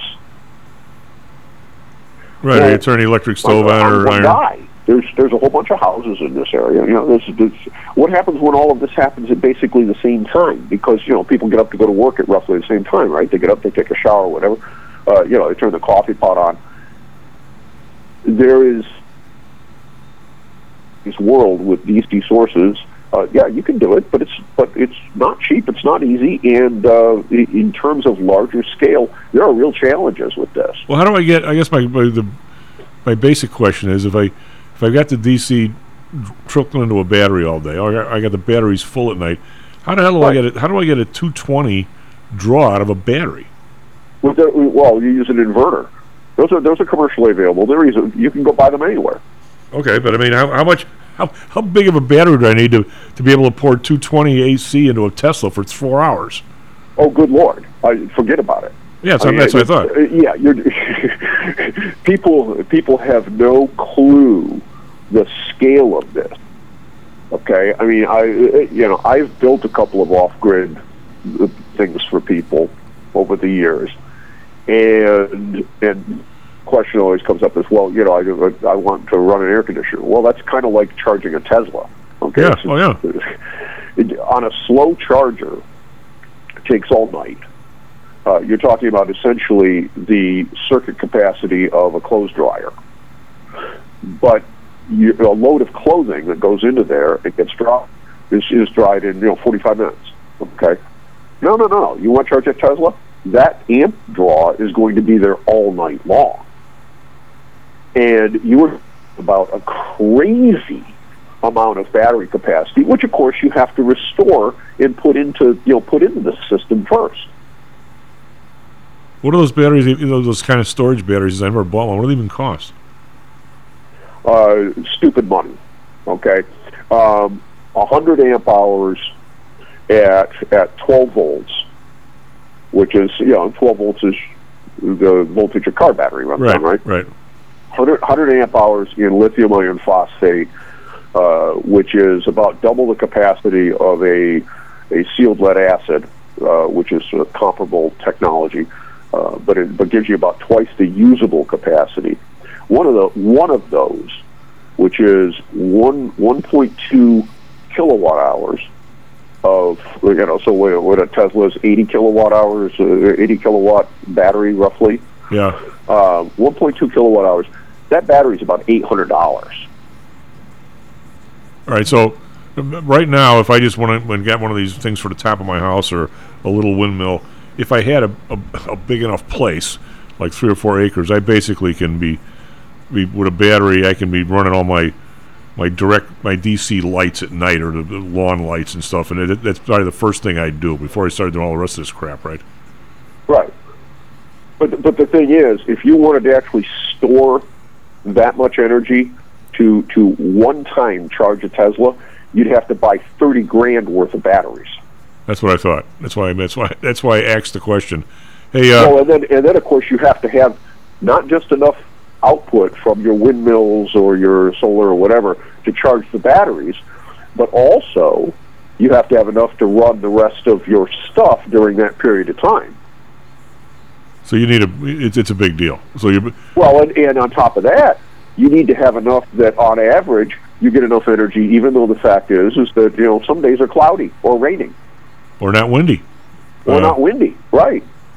And, and oh, by the way, um, this applies at in, in utility scale use as well.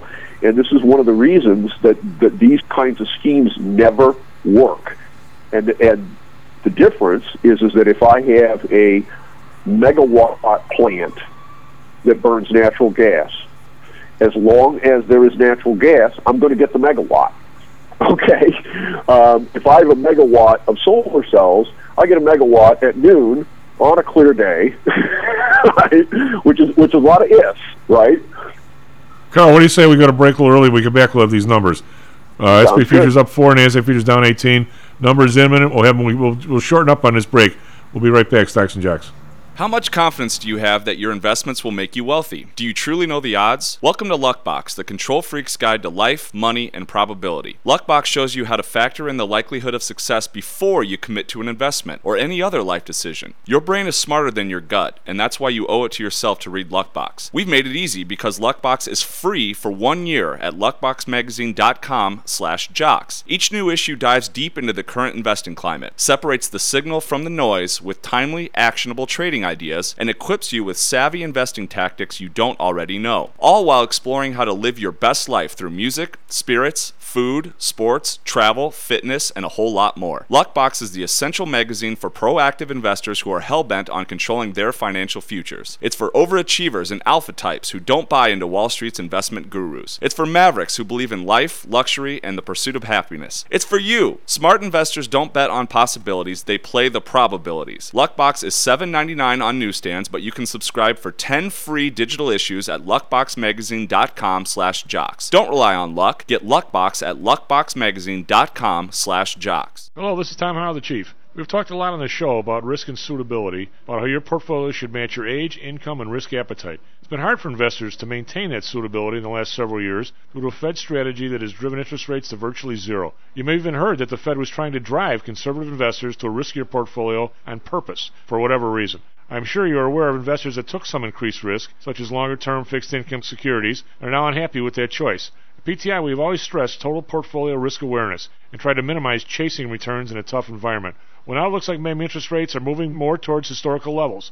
Everyone needs to be aware of what that continued movement might do to your portfolio, both good and bad. We also have a stock market that seems to have stalled, at least for the short term. I think it's time for everyone to take a serious look at their goals, their risks, and their portfolios. Do they match? If not, we can help. We have a signature protected index program. We have ways to hedge against interest risk. We can make that portfolio right for you again. Go to PTIsecurities.com or call us right now. The market can change very rapidly. That's PTIsecurities.com. Hi, I'm Audrey Johnson, owner of Home Source Realty and frequent contributor to Stocks and Jocks radio show. If you're thinking about purchasing real estate, this summer could be a good time to shop around. Whether you're a novice or seasoned investor, low interest rates and good inventory make adding bricks and mortar investment to your portfolio an interesting possibility. Many a great fortune has begun with the purchase of property. Call me today for your personal investment consultation, and I would be happy to get you started on your path to prosperity. You can reach me at Audrey Johnson at Realtor.com or call me at 708 349 3456. That's 708 349 3456. Stocks, jocks, Stocks and jocks. stocks and You are out of control. Here, right now, right here, right now, right now.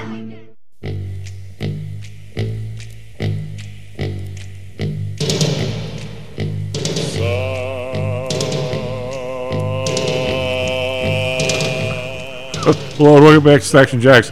What a, what a, what a, what a great uh, song for the, the times today. SP Futures down 35. Whack, whack on these numbers. On NASDAQ Futures down 153. We got uh, plus 263.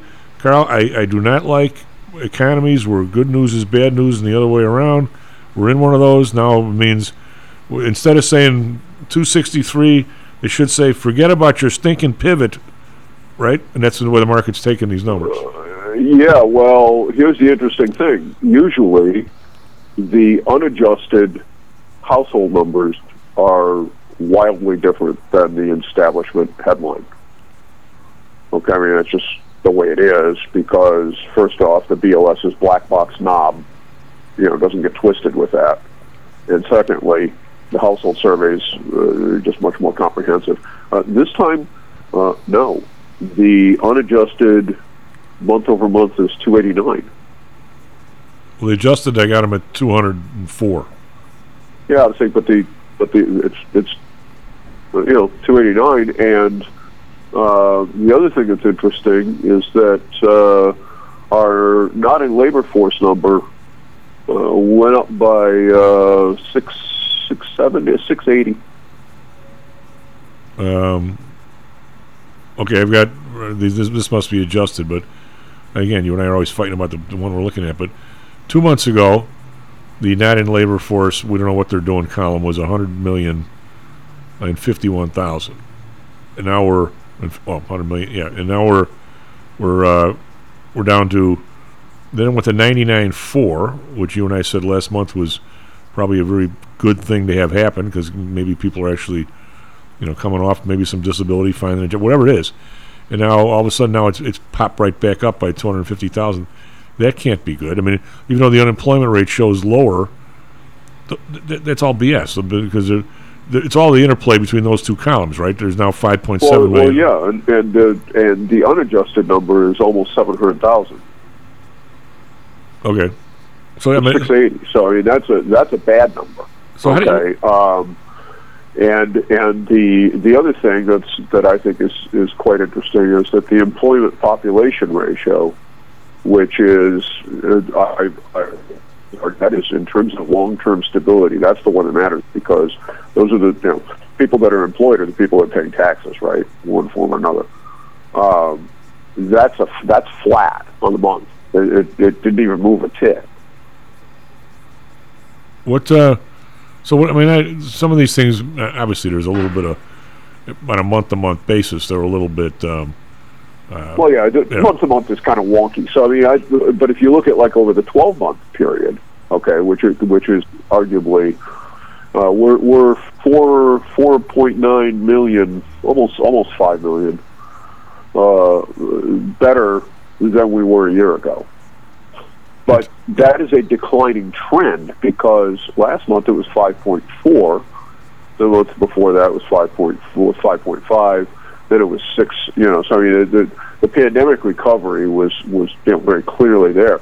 That's now fading off, um, and on a 12 month run rate basis, uh, population adjusted is down to 2.4 million, which is uh, actually how far back do I got to go to be that bad? Um, we have to go back into well, that's a good couple years. Well, if you look at the uh, uh, in the last year, I'm just looking again my my simple stupid page. Uh, from September to Feb, from September to March, you had serious recovery. You're, you're back uh, four and a half million people working, and Oh, now yeah. and now since March, you've only picked up half a million. So since March, we haven't really done squat, and and in fact, we have we have we went from uh, hundred million two hundred ninety four thousand in the uh, we don't know what their due column. And in February or in March, that number got down to 99. So we picked a million two people off, right? Uh, back to work. And now that number is actually going up again, which is really not what you want, I don't think, is it?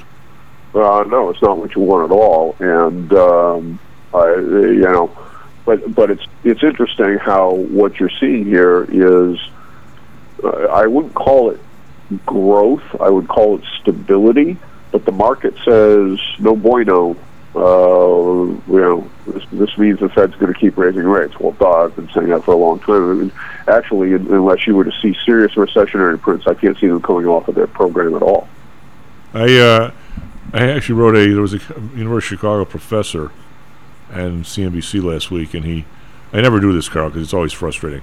And he was on there talking about inflation and blah blah blah. And I I, I, I kind of disagreed with him because I really I really don't think now all of a sudden every, everybody on there, even if they're 35 years old, is an expert on the 70s and 80s. I mean, every, it doesn't, doesn't take much to be an expert it. I could be an expert on, on riding horses, even though the last time I was on when I fell off. But I, I'm an expert, right? No, I'm not. Uh, the I mean, I so I actually wrote the guy a, a, a you know pretty long email talking about why I feel this is not like 1970, 1980, and it do, and it and, and it should not be dealt with the same way. And every everybody is as, is acting like Volcker's their their dad. They know the guy. I mean, no. Oh, yeah, you know, exactly. you know, I mean, I, come on. I mean, this is this is a lot different. That one was longer in coming, um, and the, the, the rates went up higher for, for like a longer period of time, but never as fast as this. There was never a, a 40% money supply boo- boost in like 20 months or 22 months. Right. So correct. So and now all of a sudden, that has stopped, and money supply is basically the same as it was in, in May. Uh, so it's it's not the same as it was back then. We we have, and I, I'm trying to explain this to this guy, and I write halfway decently. I said we don't right now have an inflation problem. We have a a serious inflation from two years ago, and now we have a, a price level problem that 90% of the population can't deal with. It's it's a totally different problem than what Volcker had to deal with, in my opinion. Plus, there's Well, nobody. but you have to get, but you have to get rid of the price level problem. I, but I'm saying, but the, the issue you have now, though, uh, Karl, is that you, you don't have, in those days, on top of this whole mess, you've got a Bureau of Labor Statistics that if you're charitable, you'll say that they have a massive lagging indicator. If you're not charitable, you say they're just cheating, and finally, someday, they have to make the numbers right. I mean, I don't know which one of those you want to pick. I guess is depending on how much of a conspiracy person. But you had you had all kinds of because I dealt with these things. You had every contract, every labor union, everybody had a cola clause in the contract, the sales price, and in the and, and we don't have hardly any of that today. So yeah, that doesn't exist so- in, in today's world. That just doesn't exist. so you you had massive pressures on companies because even though quote the inflation had stopped, the the CPI with the the goofballs the the Bureau of Labor Statistics, they were telling you there was inflation when there wasn't any. So you had to give people raises when they didn't deserve them. We, we don't have that now. So we don't, we don't. Volcker had to deal with that, which was a serious problem. We don't have that problem to deal with right now. I, I, I really believe, Karl, that we could. The best thing we can do now before we screw up the other way is to get to like 375 or 4 on these on this rate and just stop and see how it plays out for a year so.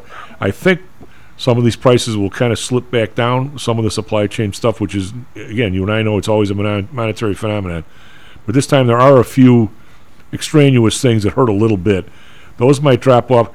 I think because all of a sudden, if if you raise these rates to like 10 percent or something now, you're going to have the same problem on the way down. It's going to be all uneven on the way down, just like it was uneven on the way up, in my opinion. You're, you're right, but here's but here's where the problem is, and this is where I think people misunderstood Volcker, and and taking shots at him was wrong, because I think he had this right, and the and the people on the other side of the argument, uh, both then and now, have it wrong, and that is the reason we're here, to a large degree, is not because there is a war in Ukraine. No, uh, Or, or these kinds of things. The reason we're here is because we did a bunch of really stupid stuff for two years in response to a virus. We didn't cause the virus, but our response to it is entirely our responsibility. Now, wait, wait, wait, wait. One hundred percent. Wait a minute. The, the Karl I know would not say two years. He would say at least to 2008, and most of the inflation went into the healthcare system, and they purposely Oh, did- oh actually, Yeah. I, I argue that it goes all the way back to two thousand. Okay, I- I'm with you on that one too. You and I. uh, Okay. Yeah, and, and that the the crazy land stuff that happened after 9-11, yeah. Oh, Okay, yeah. I mean, for crying out loud, I got a truck at zero percent financing. Yep. Okay, which which was nuts, and yet, and, and I was in a position where I could pay cash. Well, guess what? I didn't pay cash. No, God, no. because they were willing to let me have the money for for three years at no interest. So uh, fine, you're going to let me pay this off over three years. I don't have to pay anything for the value of time. Uh, yeah, I'll take that deal. Well, yeah. you know, I mean, I'm not stupid. But the thing is, uh, you know, I'm one guy. There's there's millions of, of Karls out there that, that look at things the same way. But what has been driven by this, Wait a minute. There's only one Yes. Karl. There's only one Karl. well, it's everywhere. And and you know what? If you want to actually address this, it has to come out back out of the things that every single person has to have in order to survive. And one of the primary places where that is is in housing. Yep. And that means that the price of a house has to come down by half. Oh, oh yeah, absolutely, it does. I mean, uh, that well, that whole area, boy. If you want to add, I was saying yesterday, Karl, we listened, but some I don't know. We had a tweet or somebody listener, and I, I go, I've never been anywhere. Actually, it was a client call. We had a big conference call. I said, in my whole years in this business, of which there's many, I've I've never seen as many potential landmines on the road as I see now. I mean, a guy like Chanos comes out and talks about, you know, Chinese debt. Well, I'd forgotten all about that. Not to mention, Yeah, we well, got- there's one there. Yeah. Yeah. Well, then now we got now we've got the price of what percentage of, of home buyers in the last two and a half years if they had to trade houses right now in a three percent mortgage for a six, can't move, or are going to lose their entire equity in their home. Uh, How many million well, well, people is that? see, that equity was all fictitious. Well, it wasn't. It, it sure wasn't fictitious if you if you saved it for five years, you and your wife, and then plunked it down. It wasn't fictitious to you. Well, I, I get that, but you know what? I traded houses during this period of time. Okay, I, you know, I mean, it was just before the pandemic, so it was before the stupid got really ridiculous. But I sold at a bubble price, and I bought it at a bubble price. Okay, you- you did the net- trade. You did the trade. Loss or gain there was zero. Right, I, I understand that, but I'm not talking about the people that Nancy and Audrey, Nancy mostly talks about on Monday. A lot of her, not all, I mean, a, a significant percentage of her people are first-time buyers. They're, they're, Well, they're yeah, th- th- those people have gotten hosed. well, they not yet. If they if they manage, it. But they're going to. Well, maybe. I mean, uh, Oh, not maybe. How? How? Who do you sell to next? okay. When if you, when I say maybe, the problem in 2008, Carlos, we had some huge recession on top of it, and everybody had to move. Let, let's let's hope, for instance, right now that a lot of Nancy's. I mean, I, she doesn't. She never talks out of school. I don't know who these people are, but she'll say, "I've got a couple, a great couple. The guy's a, a electrician, and he's got a little company, and the wife's a nurse, and they they've saved this money up over five years. They're plunking it down. Well, as long as they maintain their jobs, their income, and have the three kids they want to have in that house, and are there 20 years from now, it'll sort of work out. I mean, it's not right.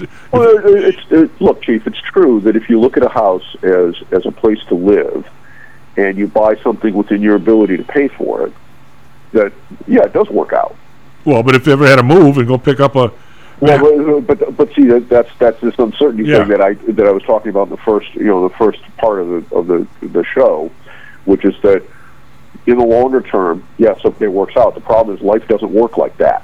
I know the place you work for closes, and and the job that could replace it is fourteen hundred miles away. Yeah, well, the, the the hospital lady works at closes. I mean, I mean, basically, bleep happens. I mean, I, I get it, but I, I don't think it's as bad.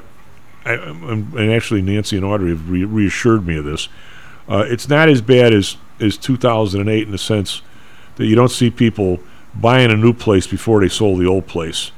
There, there's not as much. There's, Nancy says she doesn't know anybody, and she's got a huge clientele. Doesn't know anybody who's carrying two mortgages on the hope. She said in Well, 2000. She goes 2000. yeah, she goes in 2008. Everybody just bought whatever they felt like and, and, and assumed they could sell their own and got caught with two. She goes, there's, there's none of that going on now.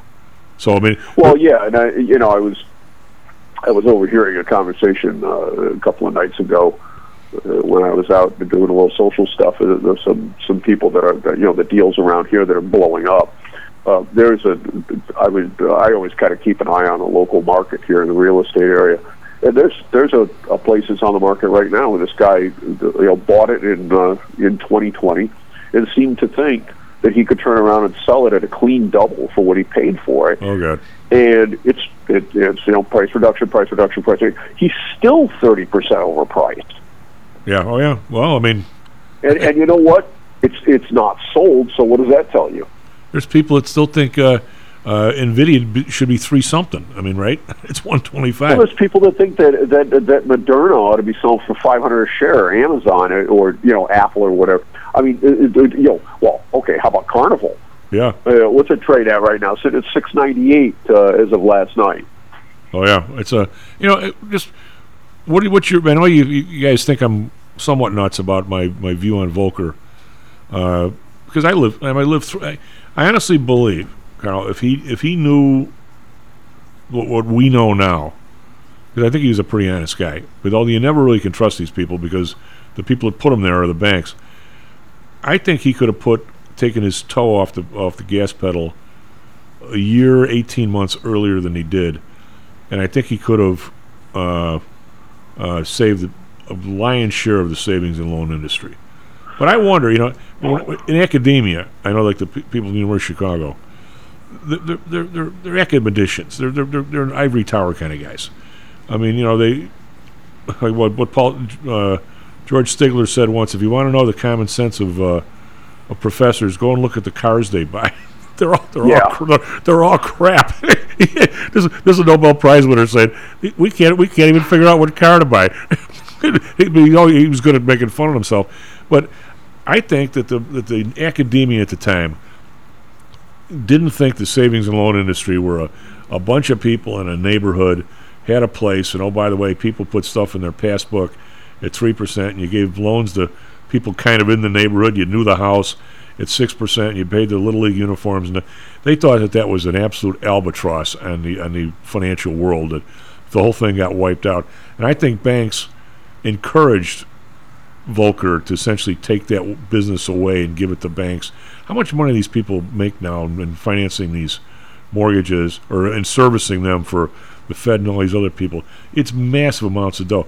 I don't think they wanted any savings. I, I don't know that Paul Volcker, if, if he, we could resurrect him today, would say, "Yeah, they got to me, and I, and I put these people out of business on purpose." But but I, I really wonder, I really wonder, Karl, whether that was really necessary the last year, year and a half. Well, I, I'll, I'll tell you where my, my quarrel with that is, and that is that I think there's there's an element to this that goes beyond the the mechanics of monetary policy and gets into the animal instinct aspect of things. In order to break this cycle, for if we're not going to continue to play this, this there's a blow up every five or ten years, and and it bankrupts people. And by the way, the odds of you managing to successfully navigate through this during your investing and your working life and come out the other side of it and not get blown up because it comes at a bad time. You, you know, your wife gets cancer. You, you you know you have some disability that happens. You break your leg. You can't work anymore. Whatever. The the odds of that working out successfully for you are not very good, simply because you can't control time and you can't control when you do these things and when you have to do these things.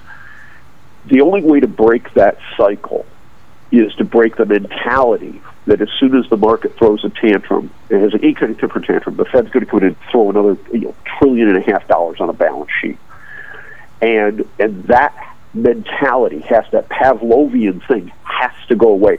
What we saw for those two days this week which all came out of this idea that, that the Fed was going to pivot because the Bank of England basically got blackmailed by BlackRock. Actually, it was Australia. And, and Australia. Translate over here. You have got to break that mental position. People have to stop believing that that's going to happen. And until they do, the Fed has to continue to stay on the course and say, no, you you are not listening. You think you could, you know, you're playing the flea on the dog's tail is going to make the dog wag.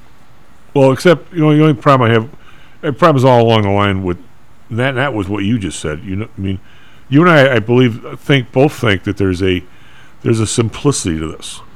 The simplicity is that the people with capital, you had you ran a good business, guy like you, uh, you made a lot of money, you worked at a place, and the, the place did well, you got a bonus.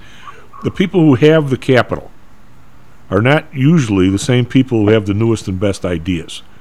For, That's right. For, for, so the, the whole point of a bank, of a savings and loan, because it was only mortgages, is they have somebody who says, okay, you give me your dough, and I'll pay you guys for your dough. And oh, by the way, for a reasonable price, I'll go out and find people that have the ideas that are building the hot dog stands in the neighborhood and everything, and we'll loan it to those guys. By the way, at a, at a reasonable spread, where we're not we're not making ninety bazillion years every everybody every vice president like at you know Citigroup or someplace at a reason that that to me is sustainable over centuries. Once you get outside that envelope, one way or the other, it's it's not sustainable. I don't think. And plus, what I in, in my lifetime, unfortunately, uh, Karl, the Resolution Trust, the 2008 crap, even the 2000 crap, you end up with all kinds of people end up with other people's stuff at 40 cents on the buck or 30 cents on the buck. I think people love that. It, it's not happening like you know a depression. It happened in you know 1890 and again in 2000. It's happening every 10 or 15 years. Where all of a sudden some people now down, downtown real estate here in Chicago. Well, part of this is COVID and everything. All of a sudden now these buildings are going to go. Everybody who put their money, legitimate dough, into these places, 50, 60 million dollars, and have a mortgage for 150, is now selling the place for 150, and somebody's 50 mil is going into somebody else's pocket. I think there's groups of people that love this stuff. Chief, I one of the reasons that I was as successful as I was and was able to you know to do what I did was exactly that. I capitalized on other people's stupidity several times. Right, but you weren't you weren't you weren't a resolution trust crook that got money from the government and then the government oh, gave no, you no, 90 I did it with my own capital. Yeah, They got they gave people ninety percent on top of money they just gave them, and then then they gave them the places that were twenty cents on the buck. You never had that. Trust me. No, no, but but you know what? I got Class A office space downtown in Okay. Prudential for eight dollars a foot. Okay. Yeah, I, I get that. I mean, that's still And- not the and, same you know, as that should have cost me forty bucks. It's still not the same for them giving you the money where you where you bought the Prudential building for twenty cents on the buck. That's a whole Well, different. no, no, but uh, but here's the thing. That that went directly to my bottom line because that was an expense I didn't have to pay. right. Okay, so what does that mean? That means I can spend that money on other areas of technology that make my service better, or I can spend it on people, or I can do both. And that means I can provide a better service for a lower price. And isn't that what we're all trying to do? But what what how would you feel if you knew? Well, not, I mean, it doesn't affect you one way. How would you feel that even though you got that great bargain, that some other some other guy got a bargain on the building itself, where he was actually making money on that rent from you? Well, you know, I didn't have the hundred million dollars, and he did. Well, ma- uh, my point is, if you're the if you're the, if the right person, if you're the right person, they they gave people that money in resolution trust. You didn't need well, the money. okay, yeah, and, and that's where I would be upset. Yeah. Okay, if it was somebody that happened to have the hundred million in capital, then I, you know, that's the way Yeah, the cookie crumbles. that's the way it works. I I'm don't with have hundred million in capital, but if if he turned around and, and uh, you know basically scammed the hundred million because he was politically connected or whatever, uh, now I got a problem with it. Yeah, and, and that's what it, there's a there's there's a guy. It's not the uh, you were in Chicago way back in the day when I was a kid. There there was this old Jew, there's this Jewish guy, brilliant lawyer, but he was he was all messed up. He was in a I don't know what his problem was, but he was in a, wheelchair, and and uh, and because he was in a wheelchair, his parents, let's say, didn't fix his teeth, and and his uncle used to say that he could eat an apple through a picket fence, kind of thing uh, which is hard, horrible to say about him. Anyway, not an attractive man, and he come out in the wheelchair, and he was a, he was he was a burr up Mayor Daley's ass like there was no tomorrow, and all this stuff. His name was Sherman Skolnick, brilliant dude, but just not not ready for prime time. Well, he ended up. If, I saw him online once, I read some of them. His his his reviews of the of the Resolution Trust. For God's sake, if those people are still alive, they all should be in jail. it it oh, is Oh, yeah. amazing that what happened. But you know, here's here's the thing. It's not. It is not just that they had a political angle and therefore were able to get the capital. with You know that, that, that you and I could not grab. Right. Yep. It was also that if they were wrong, it wasn't their money. Right. Okay, that that was the thing. Was that okay? So I got a nice deal on office space, but if I if I screwed up, I still lost my butt. It wasn't somebody else's cash that got lost. It was my cash. Oh yeah. Well, yeah. Well, my uh, one of my well, he's long dead. One of our original clients. What a character! He big developer down in uh, Arizona. The guy was from Columbus, Indiana, of all places. Uh, and he had like four islands up in the Bay of the Islands in uh, Lake Huron. Audrey and I went and stayed there one time.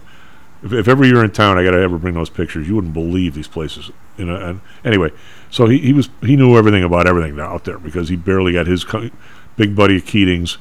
Well, there was they put together the tr- the Resolution Trust local office put together, I don't know, thirty cents on the buck for like the Phoenician and a bunch of places. So there were all these properties were all were all getting piled out of wherever the savings and loan was, and or the bank. So the the, the big poobahs on high from Washington said, we don't we don't want no stinking part of these individual transactions you guys are doing. We want big enough people to where they can uh, t- take at least ten of them, like ten of the Phoenicians, you know, in office buildings. All right, that way if one goes blo- goes boom, who cares? Well, but but of course, the the only person big enough to do that was a special friend of the Bush family in Washington. So Uh, instead, yeah, big surprise, right? so, yeah, so instead of thirty cents on the buck, I think they got like fifteen. So at that price, even you and I can run the Phoenician. I'm, I'm Oh, saying. yeah. So I mean, and there are all kinds of other places, little medical buildings and all kinds of stuff. I mean, it, it was it was crooked from the top down, absolutely from the top down. And uh, I'm sure the same thing happened in 2008, right? I mean, look, I'll- I'll- I mean, Oh, how, no, how no, many? it- it- it- we know the same thing happened in 2008. Look at look at the the crazy stuff that went on with the banks that got with Colonial, for Yeah. example, that got taken over in the middle of this. They had all kinds of paper out. They had just reported earnings, and all of a sudden, uh, like a month later, when the FDIC comes in, uh, BB&T comes in and values the portfolio, and, uh, and 40% of the, of the value has disappeared in the space of 30 days. Well, how many homeowners do you think could have afforded the mortgage that the new person got?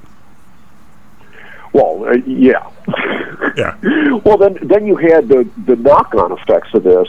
Where I was living at the time, there were several of the homes in my immediate area that had gone into foreclosure. That people had bought them in a bubble, and then it blew up, and you know they turned around and jingle mailed the keys and walked away.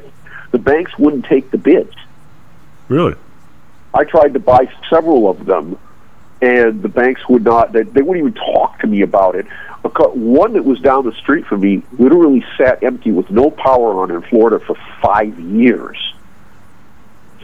And when they finally did sell it, and somebody actually bought it, they had to come in there with a with the, there was a dumpster in the driveway. They literally had to gut the entire building down to the studs because the mold got going. You know, you turn the power Oh, yeah. in Florida, it's ninety percent humidity inside with no air circulation. What do you think's going to happen? Yeah, imagine the animals in there. Ugh.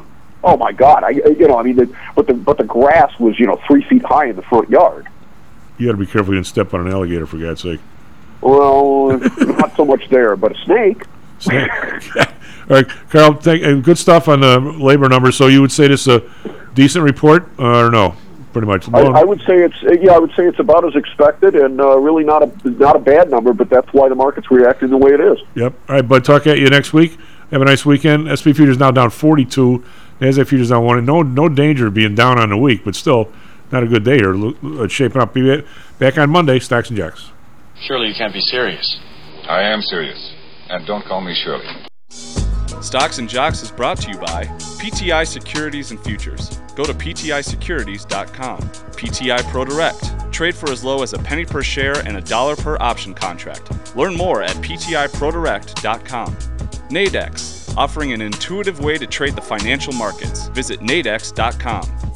Home Source Realty. Call Audrey Johnson at 708 349 3456. Hamzei Analytics. Listen to Fari Hamzei every other Thursday and visit HamzeiAnalytics.com. ChiroMed. Back or neck pain? Schedule a complimentary consultation by calling 708 403 2727. DAX Research. Tune in for David Andelman's technical analysis on Mondays and Thursdays and call 1 800 821 4968.